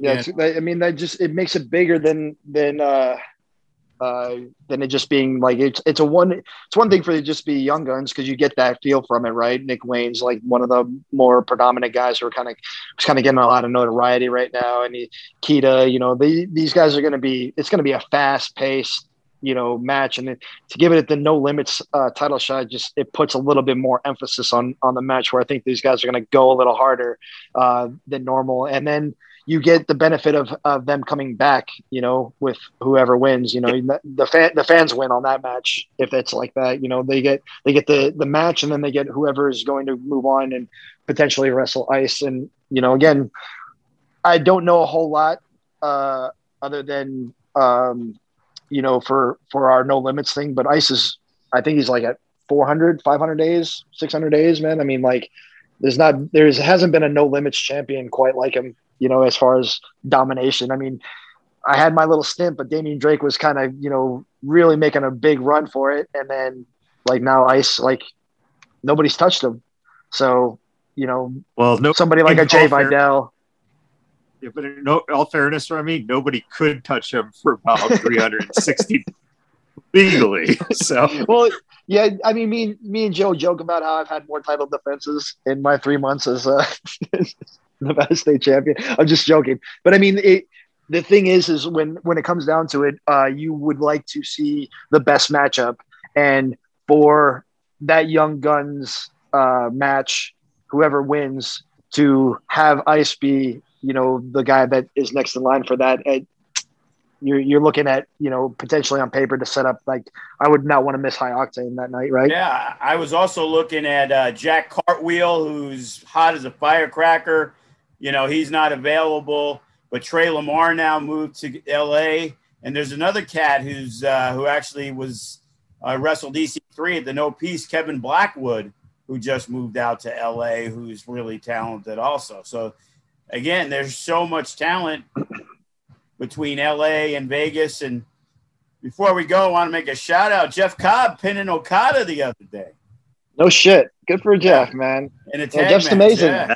What what see that I guess like that's that becomes a thing is you get Vegas to be such a hub, right? You get all this great talent that's coming out of here. It would be awesome to have Jeff uh, be on the show at one point, you know, uh, again because I mean it's not like we hadn't used Jeff or or Jeff wasn't ever on the show, but you know since his New Japan, you know, and he looks crazy now in comparison to where when we last had him, right? Oh, so yeah. you know, I remember him in a dark match when the Scum brought him in. Uh, who was the guy? He was like the Mr. America guy, the military, Nate the Great, whatever. Then oh, Jesus, that's that's Dayton. Oh my gosh, yeah, Nate the Great. Yep. It wasn't Nate the Great. It was it was somebody else. We just called him Nate yeah, the Great because he, he, he was that, the like, Nate not so great. He was yeah, Nate not so the, great. He had the um, you know, you know, R- ring name Max Falcon. whatever. That was the. That was the ring name. With, yeah, I always joked with Cobb about how he carried him. it, it just it, again it goes it goes into showing like a lot of guys moved out here to uh, you know, Vegas is such a big hub, right? It's easier to fly out of here. Uh, it was cheap at the time that everybody ended up coming out here. So you have a lot of guys who are influxed out here, you know, like I, Joe has used Sheik before, but like that's another person I wouldn't like, you know, mind seeing at our show, like uh, just because she's getting such a big, uh, yeah. you know, notoriety right now. There's such a clamoring for her with the GCW stuff that it becomes this a, thing where like a, I had a crazy dream the other day. Swear to God. Yeah. I was talking to Sheik about wrestling Sandra Moon. I that would that match would be ever. crazy. That Weirdest match would be thing. so good though. That match would be so good because yeah. if there's one thing that uh, Sheik's been able to do uh, for her entire career has always been able to make somebody better in the ring, right? We've wrestled uh, on many occasions, and when it was the enemies of the state, uh, it was such a good uh, feud and we would have really good matches. So I think like when you start to go into where they are today, uh, look at them, you know, like Sandra's on such a good rise right now. She just came off of this like crazy match with Maz and Sheik has been riding this wave of the GCW, right? And like the match with uh fucking Nick Gage was insane, right? It just oh. it had this uh, you know, and I think when you start to get that in there, like there's you know, why not? And she's local, you know, why not? You know, when you have local people who are this kind of talent, why not? You know, there are so many good local talents here in our city that it's kind of crazy that underneath one umbrella, it could be, uh, you know, something spectacular. You just it would it all all those pieces need to kind of fit. And when you when Joe pitches a, a match like Sandra Moon versus Sheik, the Dark Sheik, it's kind of amazing. She does another yeah. one where like her name is like Nurse Ratchet, and it's so good. Mike, right for Hood Slam, it's so good. And that's when I first saw it. I was like really blown away by it because it was such a different thing than I've ever seen anybody perform before. Right. And now now it's a whole nother level with it with it being dark Sheik and the GCW stuff. Like it's great to have or see that for her because like we were getting nothing. We, you know, there was hungry. We just wanted something, and now now we're starting to get a little bit of a notoriety and I, I think it's great. I think it's wonderful when they start to get notoriety. Everybody puts a lot of hard work into this thing. You know, we beat our we beat the shit out of ourselves for a long period of time, and the guys who are doing it now, uh, while they're young, it's great that they're getting notoriety. I'll fucking love it. But it's also good when guys who have been putting in so much work and so much, and now they're starting to kind of reap the fruits of the labor. Like that's pretty special, you know, because it's hard. This thing is hard. It's not easy. It's not an easy uh, trade. It's not easy to to do it all the time, but we do it because the 15 minutes that we are able to spend out between the curtain is everything, and then the camaraderie in the back is all of it. And then we get to you know hang out with guys like you, you know, do shit like this. It's it all benefits and hopefully yeah. this thing can take it to a whole new level. Joe's got a lot of good ideas for this match for these for the next year. So hopefully it just gets into a whole nother thing. I'd like to see it go to the next level and hopefully our production can get it there too. Yeah. Joe, uh, any final words as we uh, say goodbye? Well, my battery was dead. It was dying. I ran, and just as I was about to plug in, it turned off. It was like literally a half a second. you know, the truth of the matter is, you know, we're always growing. Every year that we think was the best year we've ever had, we continually surpass it. You know, we're we're we already have gone. You know, we're into twelve years, and you know, when we first started, the first three, four, five, six years, nobody even ran now there's all these other people that are running, and we're still the king of the mountain, you know. And there's a reason for that because we built so much fan loyalty and so much that we've done with the talent that we've brought in, with the way the wrestlers deal with the fans, that you know, trying to tell stories, we've been hugely successful. And just like we're successful here in Vegas, I think we would be successful anywhere they saw FSW. And then the idea is now, again, let's let's get there. You know, we, we got stopped in our tracks because everything got closed down and we barely ran for a year. And now we're starting to get our foot, you know, starting to grow again. And, you know, doing the thing with GCW, you know, was a big deal. You know, it showed that we could we could be on the same level as them because you know when you go to Twitter, you go to social media. You know, I saw some of the posts. Hey, the biggest winner of the weekend was FSW because we got to be seen in more of a national spotlight for the first time. So guys like Remy Marcel and Cody and Funny Bone and you know the Toas and the Graves you know, I'm pretty sure people wouldn't mind seeing, not that it'll happen because they hate each other, but imagine seeing Toa and Graves against the second gear crew. You know what I mean? That could be, uh, that could be fun. And yeah. I mean, there's a lot, there's a lot of good matchups that could be uh, coming out of that kind of thing. And I think when you start to set it up, like for, for, for Joe, it becomes this idea of making the best matchups that come to town, right? And a lot of the stuff ended up happening by happen chance. It's always been FSW's MO, right? A lot of stuff happens because somebody either cancels or can't or whatever. So other things have to be slid in or stuff has to get kind of moved around. For all intents and purposes, Joe would be the first one to tell you that, you know, like uh, RMB was probably going to be on the show, but they were they were booked someplace else. So he had to make it around. And then and then but you know, all those things happened and and you know that you got that match of what it was. And FSW is a lot of that. There's a lot of these things where we move parts around at the very last second that ended up working uh, brilliantly. You know, like there's just so you know when we call the audibles, uh, they end up being the best for that situation, and I think that's becomes um, just how pro everybody is about it. You know, we understand what's on the table. We have to go out there and knock it out of the park, and that's usually what we end up doing. Um, it'd be great to have uh, a chance to uh, wrestle on a GCW show, actually being like a part of the uh, the GCW thing itself. You know, like I think you're going to get a lot of great things or a lot of good matchups, and a lot of that stuff benefits Joe too. Like for me, I feel like Joe would be my my go to when I want to talk to promoters now because it seemingly is a better or easier route to go through right now. Right? Hey, Joe, can you go out and reach out to Defy or whomever because it's probably my guy. My guy in Texas hit me up. He was talking about you the uh, last week, trying to get you on the show. Oh yeah, yeah. Let's get it. you know? But I uh, mean, the one, Joe. Go ahead. The one who uh, Vandagriff they brought in from the last one.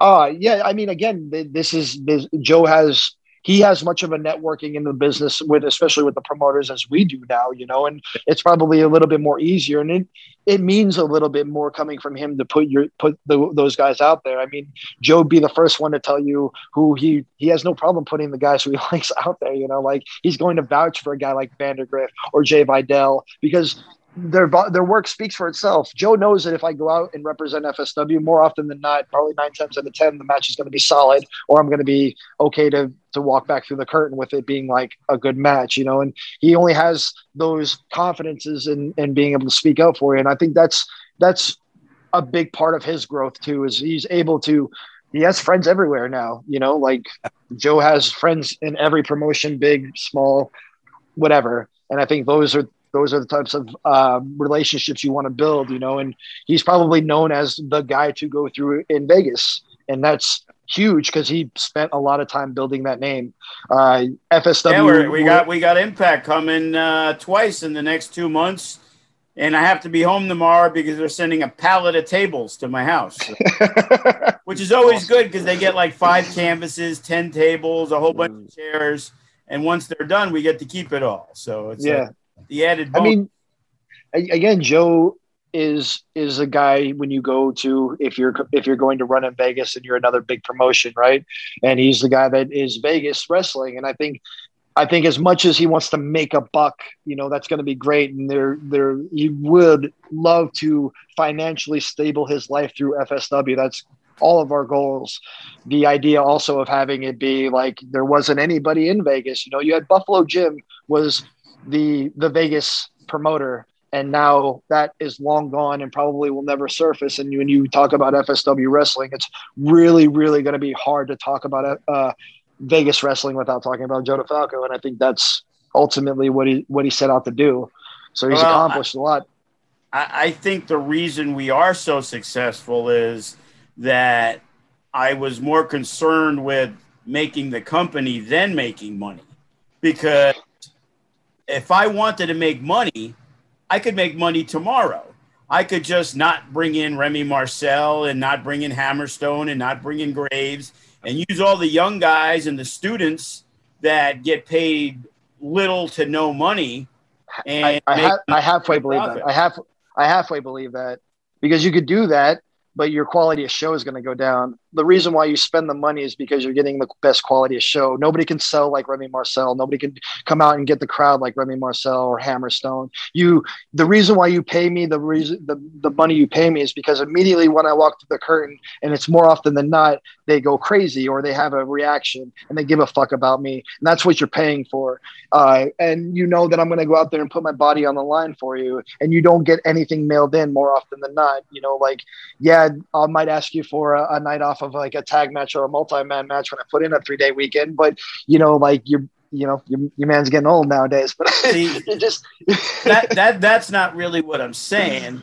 What I'm saying is when you look at some of our cards, there's 9, 12, 14 guys that are top name dudes. Like yeah.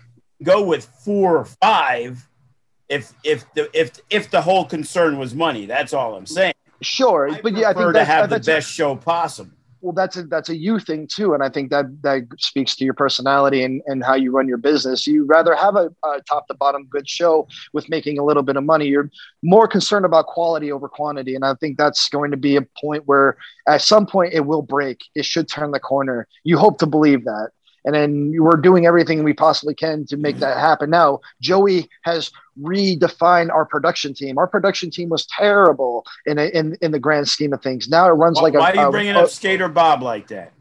now now now we uh now it runs in in a position to have almost like a world oil machine. Yeah we have our hiccups. Yeah we have all these things but those those are things i think are on a technology basis. If we had a multi-million dollar setup switchboard whatever the case may be i think we're running a, a, a thing. If we have a production truck like marquez where he's out there doing and calling the shots and yeah. joey's in there to be able to do that thing i think all of those things are capable because everybody that's in place whether it's Joey or Spider or Mikey on the on the uh, in production, they all have a value to us, and I think these are the unsung heroes, right? If you want to shout out people like as I end this, I want to shout out our production team and everybody else that doesn't get the notoriety that they should.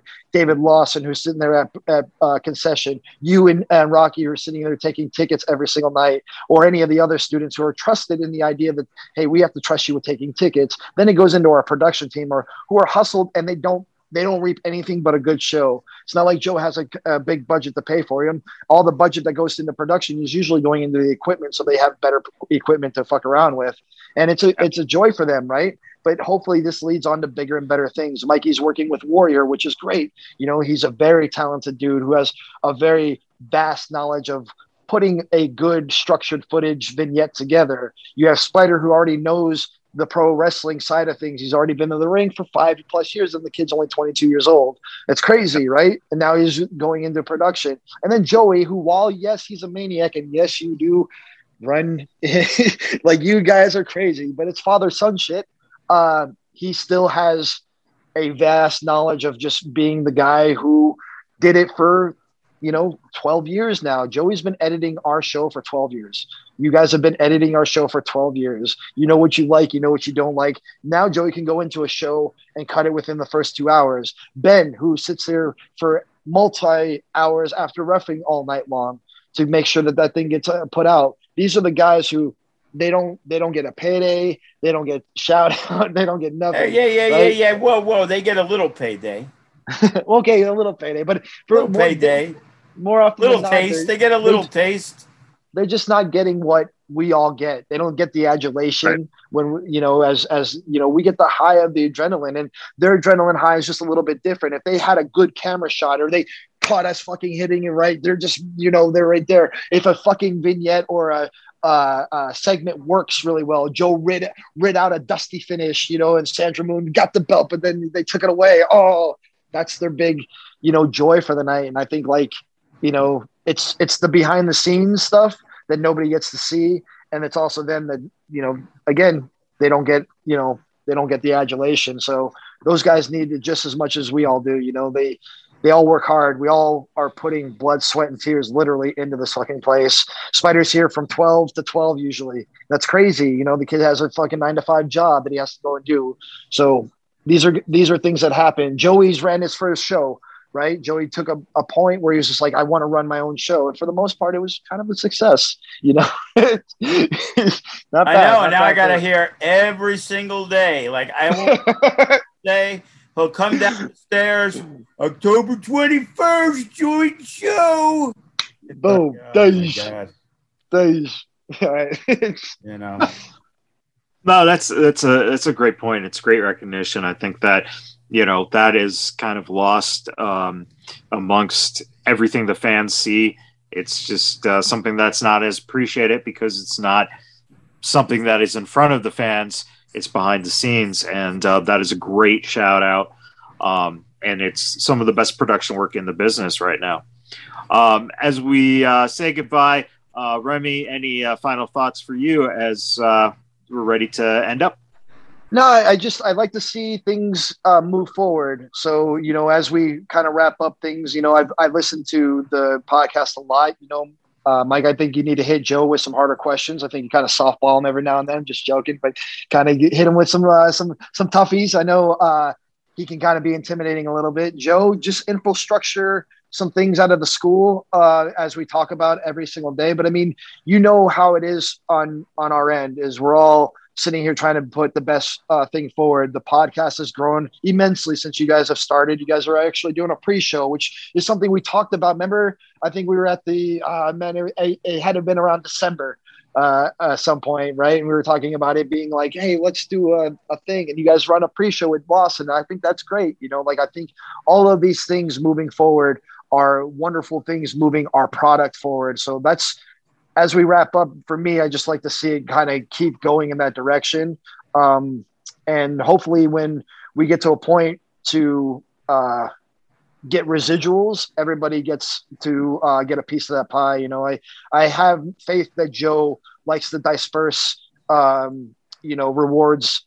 You know, he he does. He's a giver, man. He, he's always been that way with me. When he has, he does. So I that's why everybody loyal to him. He they work their asses off for him. Joe's probably one of the only promoters that will get a guy to come in for maybe under his rate and maybe get little to do a little bit of extra things like skewers to the head. So these are things that you know you will go you will go into war with the idea that this dude has has done the same for you, and that's kind of the always going to be the outing that I have with FSW, with Joe, with Rocky, is they've given me a platform. Joe especially. I mean, I I'd be the first one to tell you I get my my free reign with Joe. Like I'm able to kind of kind of yeah. he comes like, yeah. up with some stupid shit too. Sometimes it's like I let him do something. It's like fuck, that was terrible. Uh, but it, but moving moving it forward, like you know, they, I appreciate that, and like not a lot of people are awarded that, especially here in this company where some people might think that that's um, beneficial for me, or they might even be mad at that I get that kind of stuff, you know, and I just want to let everybody know that I'm appreciative and I'm grateful to be able to do that for this company, you know, and more often than not, I think like everybody kind of puts their best foot forward when we're going out there. As soon as we have a show, everybody's on the same page that we're going to go out there and kill it because we believe in the company, whether you had a disagreement with Joe or whether you believe that you should be paid or not paid. The end of the day is the people that did pay, which was our, our audience that night, the faithful, we go out there and give it for them. So that's, you know, that's my final thought on it. And thank you for having me. Absolutely. Um, that's a great point to wrap up. Um, also, Joe, I think out of all this, the the one thing I got is Remy Marcel wants to wrestle Nick Gage at the next GCW episode. I, I no, he wants the main no, event. Yes. No, no, no. I said there's like Moxley and Chris Masters were were two names that, that were going around, but Nick Gage, Jesus, I think that's a Cody thing, man. I mean, yeah, fuck. How do you not? How do you not have uh, that singles? How do you not have that singles? That could be FSW GCW too. Nick Gage gets the belt back, and it's for the GCW title. but what we'll do is we're just going to start. What we're going to do is we're just going to have like an alleyway match, like No Peace does, without the ring. No yes, you too. So get ready for some light yeah. Arrow was interested. He said. So. Well, brother, brother, we, we got we got the hallway or the the alleyway right outside the school. We can just put some cars around. That's what I'm saying. We don't even. Yeah, yeah we don't even need it. Uh, who was it? Owen Hart. Yeah, yeah. yeah. That'll be the main event. Nick Gage. Everybody can stand on the cars. It'll be even yeah. better. Yeah, you know Nick that versus Cutthroat Cody. Sorry, All right, Cody. I'll find out when GCW's coming back, baby. We'll get it done, and uh, you could have the rematch with uh, Atticus. Sure, but I, I, if I had to give you a GCW guy that I really want is uh, the Everett Connors guy, man. Uh, Have you seen that guy? That guy is something special, bro. Like that Everett Connors guy is. Whew, yeah. He can he can was wrestle. He in, and he was he in Vegas for their show? He was he was not. He, you didn't. That's what I'm saying. Him. I didn't think I shared his name because yeah, he mentioned but, it. I'm like, I don't even see this guy here. Yeah, I mean that, that's a that's a GCW name for sure. That I, what I about Ricky I mean, Morton? Brother, did you? Oh man, if you man, if you ever get a chance to sit down with Effy again, talk to him about the Ricky Morton match. That is fucking classic. Oh, yeah. I, am I'm, I'm, I'm gonna save you guys that one because that shit is classic. I was like, "How was it working with him?" And he told me a good story, bro. It's Oh, just yeah. hilarious. It's hilarious. You definitely need to get an Effy uh, with Ricky Morton. His his fucking weekend was Ricky Morton, Disco Inferno, and like a War Games fucking thing, right? Or uh, like a street fight. Oh my god, what a weekend! What a fucking weekend for that guy. Jesus. All right, everyone. Thank you for tuning in, and uh, until next week, we'll see you then.